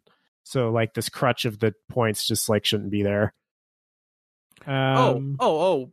About points. So this really, really angrily upsetted me, and I was way, way, way big mad when this hat came into the game. Proximity alarms. You get two points for every little like double ring it makes, Mm, and like so you can put it top floor. And you can go to the very bottom floor, and your proximity alarm starts going off. That's you're a kind of dumb. mile away, and you're not going to be able to hear that. You're like, "Oh, hey, they're pushing red on cafe." You're like, "What?" Yep. That's dumb. That Yeah, is Like, dumb. yeah, it that's helps so your other true. team, but you can still call it out. That's dumb. I agree. That is really stupid. Yeah, like I mean that that gadget is designed to like notify you that they're coming by audio cues, right? And so like the fact that it comes with also this uh this sixth sense cue is like kind of broken. So Yeah, I was big upset when I saw that. I was like, "That's dumb." You could point I to agree. that. Yeah, I'm with you. Okay, I think that pretty much covers it for Discord discourse. Uh Chris, do we have a Discord discourse topic for the coming week? Um, there's a couple of options. It will be posted in Discord discourse. It's either going to be on Antero tweeted something about is mainly mainly towards Pro League about how they deal with secondary gadgets for attackers and defenders, where instead Let's of each person do being that one. okay, we're doing that. So Antero tweeted about mainly for Pro League. He was talking about for secondary gadgets for attackers and defenders, instead of them being assigned to each person of what a person could have, there's more like a bank of secondary gadgets, and you can take a maximum amount of each gadget. So, for example, a team can take a total of four nades, and they can be equipped by any operator. But once the four nade like maximum is hit, nobody else can take nades after that. Which would only be two operators with nades, by the way, because each one gets two um, flashbangs, there'd be a maximum amount of flashbangs you can take, stuff like that. And so, is that better for the game, or is it better to keep the game how it is, where you lock secondary gadgets to certain operators, which forces you to pick those operators for a secondary gadget sometimes? And if you want to know what your hard stuck boys think about that, you guys can go listen to episode seven because we just talked about that. yeah. And Hardstuck Um, just talked about it. I know we had we had some discussion of that already in the Siege Talk channel, I think, but let's formalize it and make it a Discord discourse and uh, talk about it next episode. Sick. Okay, let's take another quick break for a sponsor, and then we will do listener questions from you, the community. Okay, we have the big LQ again. Freaking Unrenowned Discord, Google it. You can be a podcast questionnaire if you get six questions in six different episodes. There's a couple of you that are really close. There's a lot of people that are at five. There's a lot of people that are at five. You guys are getting there, but you you gotta follow through. You gotta finish. You gotta finish. You should uh, Um, you should tag all those people in a message and just say like, "Hey, everybody! Like, you guys are at five. One more." are. But then you can Grump- join me because I'm a podcast questionnaire. Oh wait, that reminds yeah, me. Is a we had a podcast questionnaire question from Justin Friendly. oh, okay. Remember the Lord of the Rings one? No, Should we do that this week or should we save it? no. Let's save it. Save it. Okay, we'll save it. Okay, our first one this week comes from Grumpy Monkey. He says two things. What if DMRs could break bulletproof gadgets with three bullets? And what if Warden had thermal vision, which allowed him to see enemies on the other side of walls as long as they're not too far away? He could still see through smoke and maybe flashes. Okay, I'm going to go very fast. Hard no on Warden. I think that's broken. No, yeah, seeing through walls no good. We've already learned that with Lion.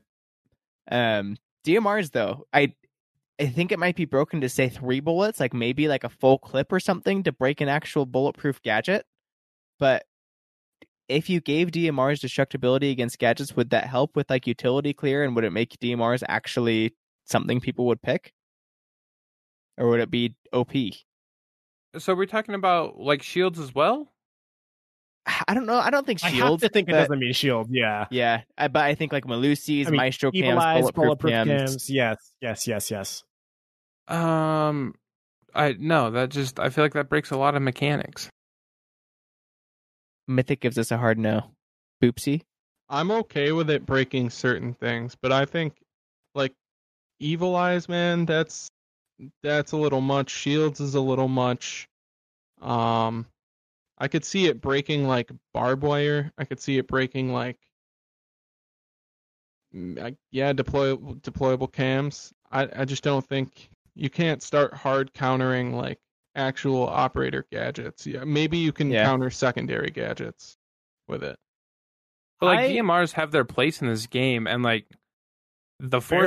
417 is a. well, I understand that, but the 417 online, that thing is vicious. Like, Yeah. Mavericks I got black AR ice on it. Yeah, Mavericks AR like is I, insane. And by Uh, AR, and- I mean DMR. That's also an AR. but I guess that also like soft buck, uh, that soft buffs Dokkaebi because nobody's ever running the BOSG unless they're throwing. Yeah, Like- but anything that buffs Dokkaebi, I hate because I hate Dokkaebi. Agreed. so I like I like this idea. I think where you run into a little bit of a complication is then you kind of have to make Glaz and Kali also destroy these gadgets, which, you know, if suddenly Glaz becomes a utility clearer. Yeah. I don't know. That seems like it's too much. So, like, unless Hmm. there's like some weird distinction over like, oh, Glaz and Kali's rifles, which are like the strongest in the game, don't, but these other ones do. Like, that'd be really weird. Uh, and Glaz has nades already, and Kali has her lance, so they already can, in theory, clear utility. Right, but like frags are not the same as shooting an evil eye like on the other side of the objective, right? Oh, 100%. So yeah, like I like I like the thought, but I don't think it works. Um, I yeah, I agree. I think on on first thought, I thought maybe like ten bullets or so, but thinking about just basic operators' guns destroying people's main gadgets maybe isn't primary gadgets isn't fair. Um, next question. This is just a quickie from Ethan G. He says, "What do you guys think about game replays after games? You can go back and see where they pushed, where your players were, and what to do next time. Let me know." So this is actually something that Ubisoft is working on, and they showed us a quick kind of trailer how it works in the last um like revealed in the year five reveal actually i think it was but this is coming this is something they're working on so yes we all want this and it's very exciting You know what I want more than that though? Fix custom games. Okay, move on. Yeah seriously um fuse me daddy jukas says what is your favorite fast food place and why I know Chris's answer. Can I guess your answer and you guess mine? yeah sure Yours is Chick Fil A. correct ryan's is in and out Got it. hey, Boopsy, Yeah. let's do something cute like that too. Boopsy, guess mine. Uh, yours is Zaxby's. we don't even have Zaxby's where I live. I don't know. I live on the other side of the country than all of you, so I don't know what you guys have. we have a zaxby's here right? Okay. Do you have Hardee's? Don't tell me you have Hardee's. Where I live? No. Okay, Carl's Jr. No, we don't have any Oh. of those. You don't have either. Whoa. Okay. Well, weird. Uh, mine, uh, Mythic, I don't know what yours is. Mine is Five Guys, 100%. Five Guys or Chipotle. Uh, okay Listen, Five I, Guys I don't good. Have crazy, I don't man. have In and Out where I live. Okay, Chipotle doesn't count as fast food. why not? How it's long does it take? fast food How long does it take Yeah, to get a Chipotle burrito? I think. It's Well, I think fast. Chipotle is casual dining. I don't think it's fast food. no Okay. casual dining Well, is more like a Guys chili's or uh No, that's that's a sit down dining. no that's casual dining No, no, no. Yeah, no, you no. have casual dining, you have fine dining. Fine dining is more like your nobody's going to know what this is, but you're uh now I don't even know the name of the place. See whatever that place in Sacramento. Sure. I've just learned so much Whatever. about eating food, boys. Anyway, Mythic, what's your favorite but fast food is. place? Um, so where we live, we do our KFC and Taco Bell are combined, and so Mm, That's- mhm. that's where Oh, it's yeah. at. That's some good junk all together. That's got to be good. Yeah. And we Uh, had a. uh, I think we had a KFC and W, didn't we, Chris? Back Yeah. home. Yeah. Yeah, that was kind of cool. Um, but why though? I 100% Chick Fil A customer service and the fact that the food is always good, all the time. Yeah, Chick Fil A slaps. Same for In and Out. In and Out also Yeah, agreed. slaps. Crunchwrap Supreme and Chicken Littles. That's why. And Um, the quesarito. Schmidtstain has a good little would you rather right here that I think Ryan and I can answer super easily. Which, by the way, Schmidtstain, you're at five questions now, my friend. You're one away. Ooh, get it, Um, boy. He says, Would you rather have an option to only see default skins on the other team to avoid confusion? Or would you rather have a CGI short for other operators and not just the original ops when you unlock them? Why not both? I would rather have both, but I would 100% rather have the first option. Yes, let me choose to only see default skins and only during the game though, because at the end I kind of like to see everybody with their skins and the like the win screen. But if uh, I can't ace with Pizza Mozzie, I don't want to play this game anymore. Chris, who was the person that we saw the other day that I was like, Maverick. oh yeah, it was Maverick. You- Like you, you called it was a Thatcher coming, Yeah, I thought it was and I killed him. And I was like, are you sure that was Thatcher? And I was like looking at him like as he was dead. It was like like the last guy, and like I couldn't tell before the round ended. And it wasn't until the kill cam came and we saw him like drop his assault rifle. We're like, oh yeah, that was that was Maverick. But it's like. I have like 700 hours in this game. The fact that I can't tell the difference between Thatcher and Maverick is kind of a problem. Yeah. So I I spawn peeked somebody the other day, and I thought it was Hibana, um, because of the new outfit she like the Rota SI outfit she got, and Uh-huh. it Yeah. kind of looks similar to Ace's default. And I spawn peeked, and I was like, oh, I was like, I got Hibana, I'm pretty sure, and I was like 99% sure. And then next thing you know, I start hearing Hibana shooter pellets, and I was like, uh, I think I got Ace. they were in a red suit. I don't know. Yeah, like as soon as I see those hazmat suits, I'm like, I killed somebody. I don't know. Yeah, I just, you know, I killed Lion. Wait, we're on attack. Uh, I killed some somebody Russian. yeah, real talk though, I mix up Buck and Frost all the time, even though they're on opposite sides, just in their default uniforms. They're also different genders. I know. I I always say the wrong one. I was like, oh yeah, I killed Frost. I Oopsie, Frost. Ryan like, doesn't see gender, okay? There's Fair enough. Gender is a construct. there's this funniest video on Reddit. You have to oh, it's take you can't find it anymore. It's gone. Someone tried to make a mirror of it, but this is gone. The person removed it. It was a Reddit post where someone was like, "What the f? I killed Frost, but comes I killed Bucky, but he comes back and kills me like a Oh, minute later." It's gone. This person TK'd Frost, thought it was Buck, and said that they had killed Buck, and then Buck killed him later. So he posted it on Reddit. He's like, "I literally killed Buck." And then he came back and killed me. And everyone's watching, like, dude, you TK'd Frost, bro. And everyone's upvoting it because it's freaking hilarious that he actually thought he killed Buck. Even after rewatching it, he thought I killed Buck when he got a TK. And then he removed the video from YouTube, and nobody can. It's gone. Like nobody can get it Oh, anymore. That's It so is. Oh, the- sad. people This have guy's messaged hundred percent cheating. This buck is cheating. Everybody report him. Yeah, it was dang funny. That's so sad that that's gone. That's like siege lore right there, man. oh, that's great. Dang funny that and clever nose. Clever nose. Um, don't take Jaeger ITK has a really good one that it will just hit Boopsy hard. He says, "Do you think it would be good if Ubisoft made it so you can't press the options button when you are injured to prevent people from leaving games and stopping interrogations or saving KDS?"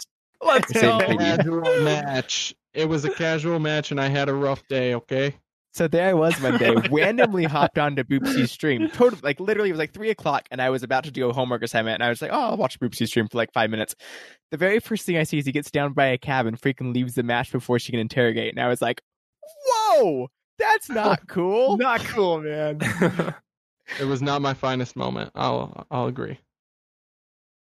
but it was It- funny. Let it be known that that that does not happen in ranked matches because that's toxic, and my name is not Mythic. So He did very Yikes. clearly say if it was ranked, I Shots wouldn't have done that. Um, but yeah, I think I think if Cav downs someone and you leave, I think it should automatically give the interrogation to Cav if you leave. I agree. Hundred percent. So I'm gonna expose myself. Um, I do an ash rush on Villa, where I go running up um red stairs, and sometimes I'll get shot shot in the back by Cav, and I'll just instantly just leave. Like I just hear the suppressed pistol, and I'm out. Bye. Is there anybody else that has any kind of like interaction like that where you can mess it up by like doing I don't like think so. outside of in-game things? I don't think so. But I anyway, have I have been jackal tracked before. This is like when I first started playing the game. uh, I got jackal tracked and like I was completely surrounded. Like they had me trapped somewhere super dumb, like in in like church on Clubhouse or something, and I was just tr- like they I was surrounded, and it was a casual match, and I probably had a total of like 60 hours in the game at this point, and I was just like, nope, you know what, no, and I just like turned my computer off and walked away. I was like, I am literally not doing this anymore. I'm done. That's almost as toxic as you drop shotting that thermite as Lesion. Oh, drop shotting's been my new thing in ranked. It's like, I, so we're we're playing in plat now, and like I've noticed that plat players always aim head level. So like my new thing is just drop shotting everyone, and it's so funny because it's it's a distinct disadvantage because you can't even ADS while you're drop shotting anymore. But like somehow I just always win those because I have a I have a laser sight on most of my guns. Yes, sir. and I, it makes people so mad and my whole team always yells at me they're like you're so toxic but like it's so funny No, Oh, I, yeah, go, I go to laser Boop's sight Twitter. is, There's like six. There's like six clips of me saying you're toxic. You're toxic as I'm watching the kill cam. I think laser sight is is over underrated. I think Oh, it's it's super so powerful. good. i love the laser sight. really freaking good. Um, don't take your ITK. You're also one away from freaking questionnaire, my man. So Get it. Get it. Uh, next question comes from Nitro TJ. He says, "I'm listening to episode 78, and you guys talked about real life doors instead of barricades. What do you guys think would happen to Siege if they put doors on every map?" I, I forgot it- we talked about this. it can't be any worse than the in-game audio already is so might as well put it in there It's a good point. It'll probably ruin the audio more. But yeah, would it be interesting if everything was just doors that you could open and close? That'd be terrifying. I would feel like Imagine- Splinter Cell all of a sudden.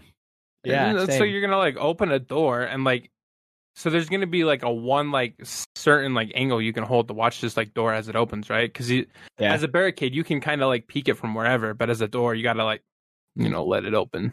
Yeah, And I guess Yeah, it depends the- on like how you can open a door. Like, can you just kind of like push it open halfway, or like is it just open or closed? Like, what's you know what are the mechanics?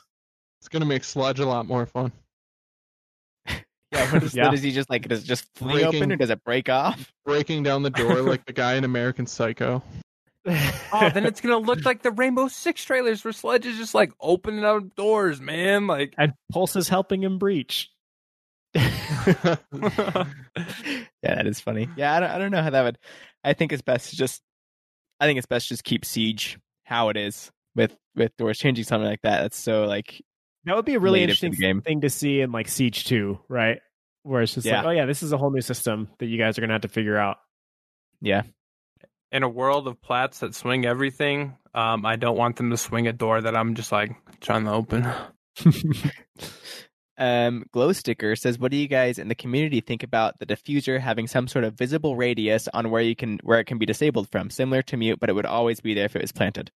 So this would be interesting because you could plant diffuser and actually see like, okay, they can be in this radius and they can touch it. Would that would that be like just for casual play, or would that be something that should just be in the game so that people have more of an idea of where this like artificial line is of where you can be, or You don't know how far away you can be the long arm and diffuser, then swing for the kill. I don't. I don't know what to tell you. I mean, I Yeah. I like this idea. I think more information for players is always good, and like, you know, like everybody has kind of like like if you've played enough, I guess you have kind of like an inherent sense of what it is. But like, it'd be nice to know exactly what it is. Like, are, is he saying that this would like be visible the whole time, or just like when I you're think so. planting, like when you're putting down a mute jammer? I think he's saying it would be visible the whole time, Ooh, doesn't go away. I don't know. think- like that'd be crazy, but I kind of like it. for the same reason I think points should be off, I don't like this. I just think Yeah. it's information that like you didn't earn, therefore you shouldn't have. Like it's a cool concept to having like casual, but in So, ranked okay. no. Like So as as much as I I agree with like the whole like yeah let's make things easier and casual so people can learn the game better. I feel like that just heightens the skill gap once you go to ranked. and Certainly. gonna- I think it's I agree. Make ranked so much harder. Yeah, I agree. I feel like it should be a toggleable thing too. Kind of like points and like versus notifications, outlines, names, whatever. What if there was an if they operator? were to implement it. random operator idea. What if there was an operator that had some sort of like uh, like jamming device that's like they have to hold it in their hand like a gun and it's active and they can like point it at the planted diffuser and you wouldn't be able to diffuse it while that person's doing that? No, It'd be That'd be banned every time. It'd be so cool. Come on. I- Any team that plants like consistently is going to ban him every time. I mean, it would have to be line of sight, right? Like you'd have to be able to see the diffuser No. and you'd have to be holding it in your hand. Nope. Wow, really? Foofsy, Yeah, help anything- There's out. a think ra- anything- maybe- what about a range cap? So here, here's the thing. If yeah, I was gonna Yeah, with say a range it cap, can't- range cap, it range cap. can't be able to do it through walls, and it has to be within No, no, like no. five meters. Because it has I to could, be line could- of sight. Imagine this though, ready? So you plant on uh, CEO on consulate, right? You plant like in the middle of the room, and then someone goes upside down rappel and just sits there with their little ray gun out, and they're just holding the diffuser. Like, what yeah, is or that even shit? or even melee melee hole in the floor, melee hole in the floor below that, and you're all the way down in garage and just looking straight up through two melee holes on diffuser, and they can't diffuse, and they don't know where you are. yeah, I can't, I can't allow it. Oh, My other- bummer. I don't think Ryan, you can mess my- with planting. Instead of instead of that, what you should do is just start playing Amaru and planting next to windows, and then when they go to diffuse, just zip in and kick them in the head. Oh, I like that idea. That's my favorite thing to do in casual by far. oh, okay. You just gave me my next uh, meme strat. Glow sticker, Oh, yeah, you're we're also just gonna go run five, in by the way. Um, our next question, and actually, I think our last question of this podcast. Wait, we do. We have to. We have to go back and do six sizes about the guessing our. Yeah, I agree. Um, our last one comes from Schmidtstain. I lied. It comes from Kaburbs. He says, "What do you think of a siege game mode where defenders try to survive as long as possible, have extra ammo, and the attackers have normal or less ammo? Their only job is to kill the defenders. Attackers have two to three respawns. The point system works by giving up to 500 points, and the defenders earn points by surviving time. One one second is for one or two points. So basically, this is survival for the defenders. All they have to do is just survive as long as possible." and the attacker's whole job is just to hunt them down and they get attackers get respawns and defenders don't. Put it in arcade. Let's do it. Thumbs up. I think it could be fun in arcade. You could eh, that's a whole map game mode now. Now it's not it's not pick a spawn, it's not anything like that. It's just let's pick hunters and we're trying to find these people and kill them as fast as possible. That's kind of fun. Boopsy Mythic? yeah, I I would play it for like four hours, like I do every other limited time. No, yeah, I wouldn't play it very long, but it would have keep me entertained for a little while in an arcade. Game yeah, mode. yeah. It's one of those things where it's throw it in arcade mode and you play it few times and then you just go back to ranked. Raise it up the flagpole and see who salutes it. So real quick, I know you guys have one more question, but uh, that dude CP, otherwise known as Gohan, wanted me to bring this up. And uh, Homies don't- throwing.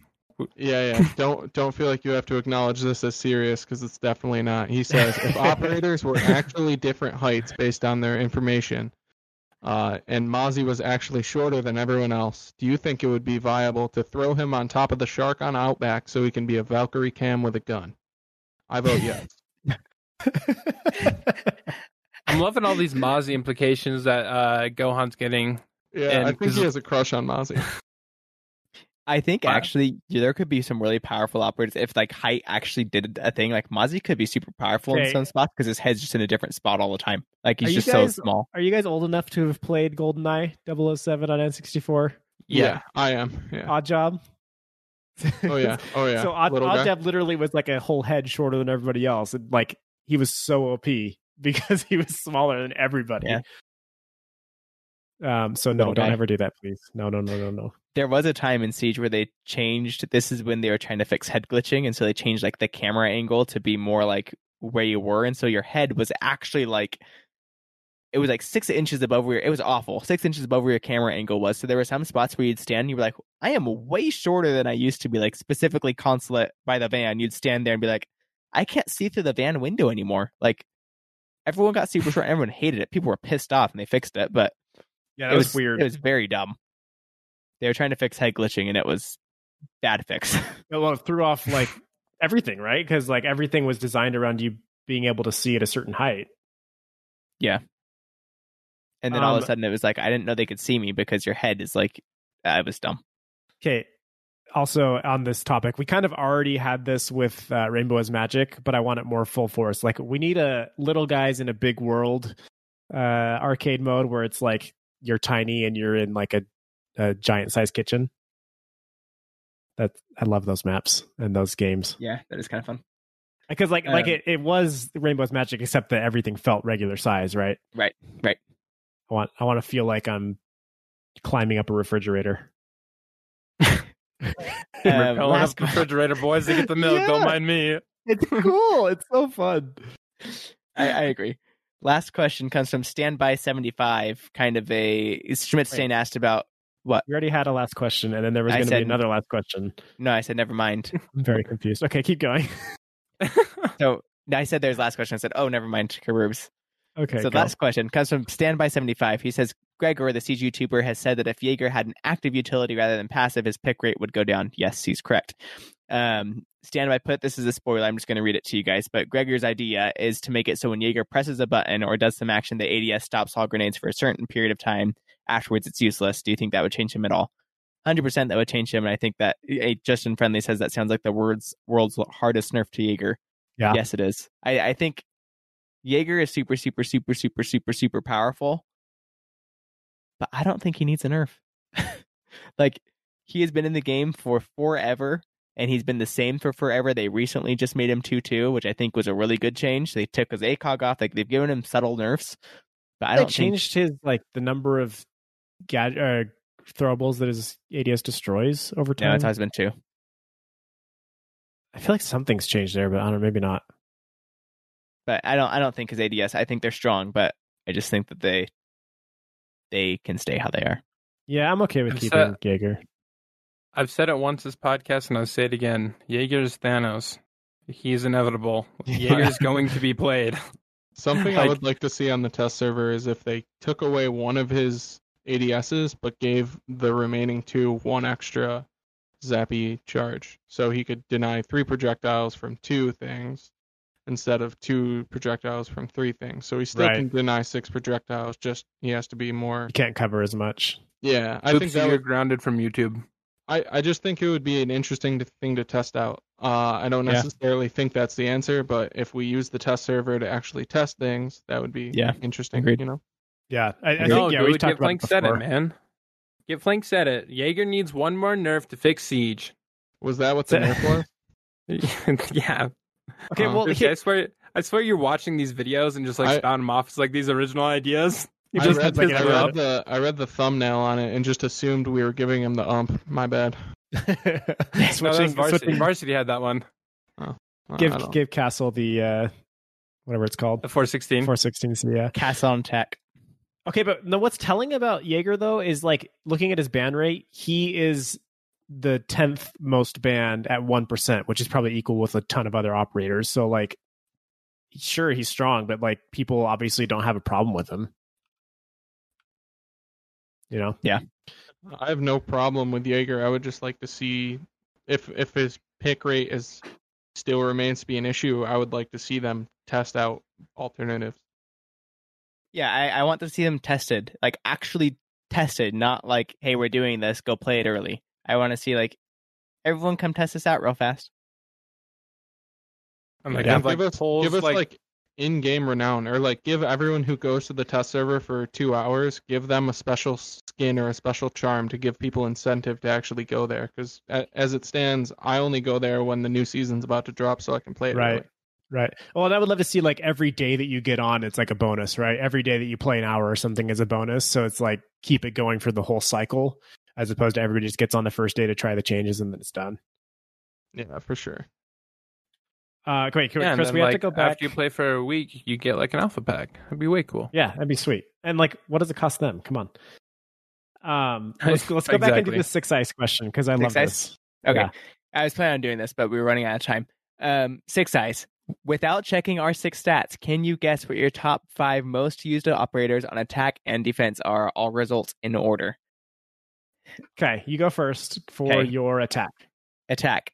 First is sledge. Shit, it's, it's this is the problem of second thermite, third buck, man, I don't know what these other two are. They could be a shiz ton of people. Fourth, Caveira. Five. We're on attack. Oh, shiz. Fourth, third buck. Fourth. Um, Um, hold on, real quick. Am I allowed to to check what it is? yeah, so I'm, we I'm looking at his feedback? right now. Okay. So can I can I pull up a list of operators? yeah, yeah, yeah. Pull up the list of operators. So I'll tell you right now that you right on the first two, Sledge and Thermite. Buck is actually fifth. Okay, Buck is fifth. Um, other attackers, I'm gonna guess. Oh, Twitch is probably Yep. Twitch is third. Twitch is fourth. Okay, third. Third's gonna surprise you. Shiz, man, I'm. I I didn't even. I'm just gonna take a wild guess. I'm gonna go. IQ. No, good guess though, but it's Glass. Glass. Oh yeah, yeah, yeah. No, that makes sense. I used I It's- played. I used to play a ton of Glass. Is that from like day one? Yeah, that's from that's like from when Glass came out. That's the same with uh, Thermite and who else was on that list? Sledge, Twitch. Oh, you just yeah, Thermite and Glass are both year one Yeah. playing all the I mean, time. these these stats are really funny for us, right? Because they're so heavily weighted toward the beginning. When number one, there were fewer operators. Number two, we played more frequently. Like, you know, it's just it's uh, weighted that way. So, okay, my attack. I'm gonna say Thatcher number one for sure. Uh, probably Fuse, Ash. Let's see. Am I gonna get into any of these DLC guys? The only one who has a chance is probably Capitão, but I would guess probably not. So Thatcher, Fuse, Ash, uh, Thermite, and then I'm gonna go Capitão. 100% correct. oh, I promise I was not cheating. I promise. That's pretty good. I feel so good about that. That's pretty good. I, I probably look at those stats more than most people do, though. So, okay, give me your defense. My defense, Doc is number one. I know that for a fact. Valkyrie's probably number two by now. Um, I know Caveira is within the top five. I'm not sure if she's three or she's dropped to four. Echo's probably also in the top five. Who else is probably up there? And then I'll put who, them in who order. did you say before Echo? Caveira. Okay. Um, definitely not. Oh, Pulse Go- could be up there from early, early Siege, but that's not a hundred percent. Okay, I'm gonna go. Definitely Doc, definitely Valkyrie. I'm gonna say Caveira third, Echo four, Kapkan five. Ooh, you had it with Pulse. Oh, really? Pulse. Pulse was Yep. three. Okay, Doc, Doc, yep. Valkyrie, Pulse, Echo, Caveira. Yep. Okay, Got my you. defense. Uh, Rook number one. Ooh, okay. Um, so Castle's going to be in there. I'm not sure if he's two. I'm conflicted on Bandit because I played a lot of Bandit at the start, but I've dropped off him a lot. Uh, Ooh, Maestro may have cracked that top five. Okay, so I'm gonna say um, Rook, Castle, Jaeger, uh, Maestro, and Bandit. Okay, Jaeger is not in there at all. Move Ah, Maestro dang. and Bandit up one. So Maestro's three, Bandit's four. Who's five? I, I just looked at it. It's Frost. So Rook, Castle, Maestro, Bandit, Frost. Yeah, I probably wouldn't have ever guessed Frost, No. but she that's 100% year five or year one, season one. I was, I was like Yeah. all Frost all the time. Dude, I could fly through mine. See, let's hear it. So for my attack, guaranteed number one is Thermite. I have like over 100 hours, I'm pretty sure, on him. Um, Zofia, Hibana, Ash, and IQ. You had them right, Yes. but you had you had Ash and IQ are switched. Yeah. And you Oh, had yeah, just, Thermite. just under hundred hours on yeah, 90 hours on Thermite. That's insane. Ooh, That's a lot. That's a lot. Yeah, I, I play a lot of Thermite.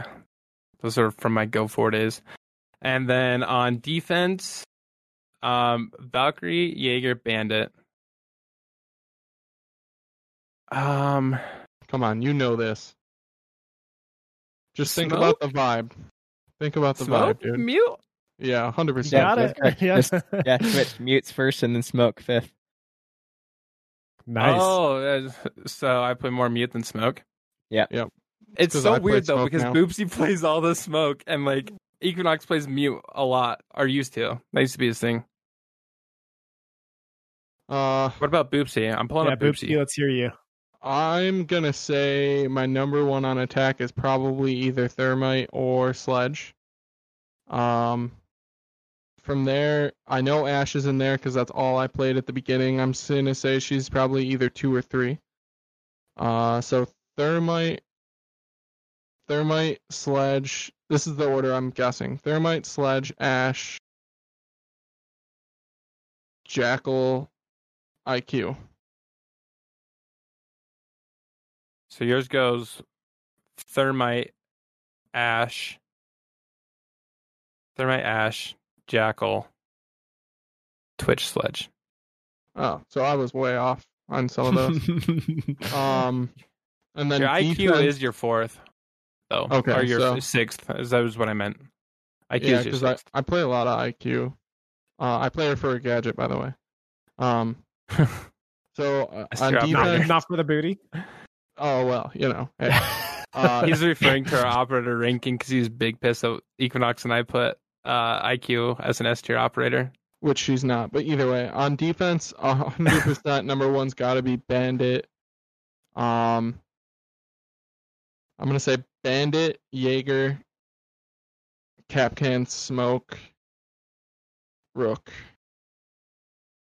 So yours is Bandit, Lesion, Oh god, I forgot Lesion existed. Kapkan, Smoke. I actually didn't know you played that much Lesion, and it's probably because those were your solo queue days, and now you got a team. Yeah, I don't play. I haven't played Lesion probably in six months. That's why I Sad forget that he exists. It's crazy how much or how little overlap there is between all of our lists.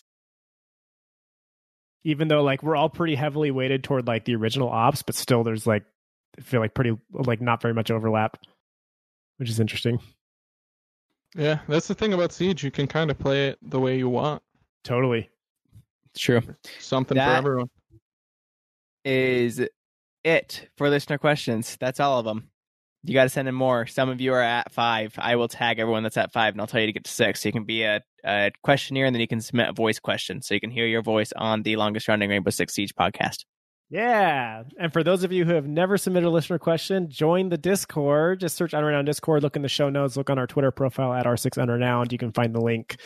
Join up and uh, have some fun with the community. Also, don't forget to follow us on Twitch and YouTube. I'm Ryguy, W R Y G U Y.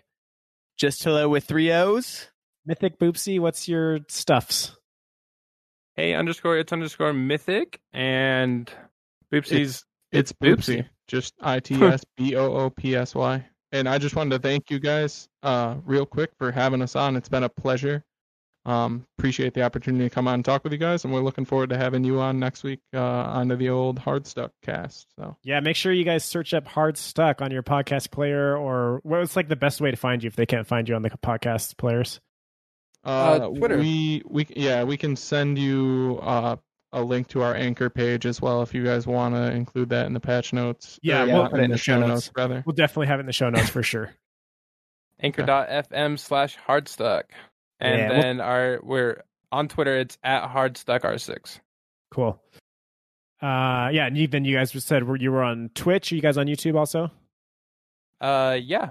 And I'm, I'm- also I'm Hates not. Mythic on YouTube. I I technically am, but I'm not. So Cool, we'll just cool. leave that one alone. Cool. All right, guys. Should we go play some Siege? Let's play some 100%. Siege. Yeah. Let's do it. Oh, let's do it. I'm down. Let's do it. Wednesday night Siege is a thing, by the way. Catch the stream Wednesday nights. That's back. That's a thing every Wednesday night. We play Siege, and it's fun. All right, guys. Thanks so much. Looking forward to the Hard Stuck podcast coming up. Uh, Just goodbye.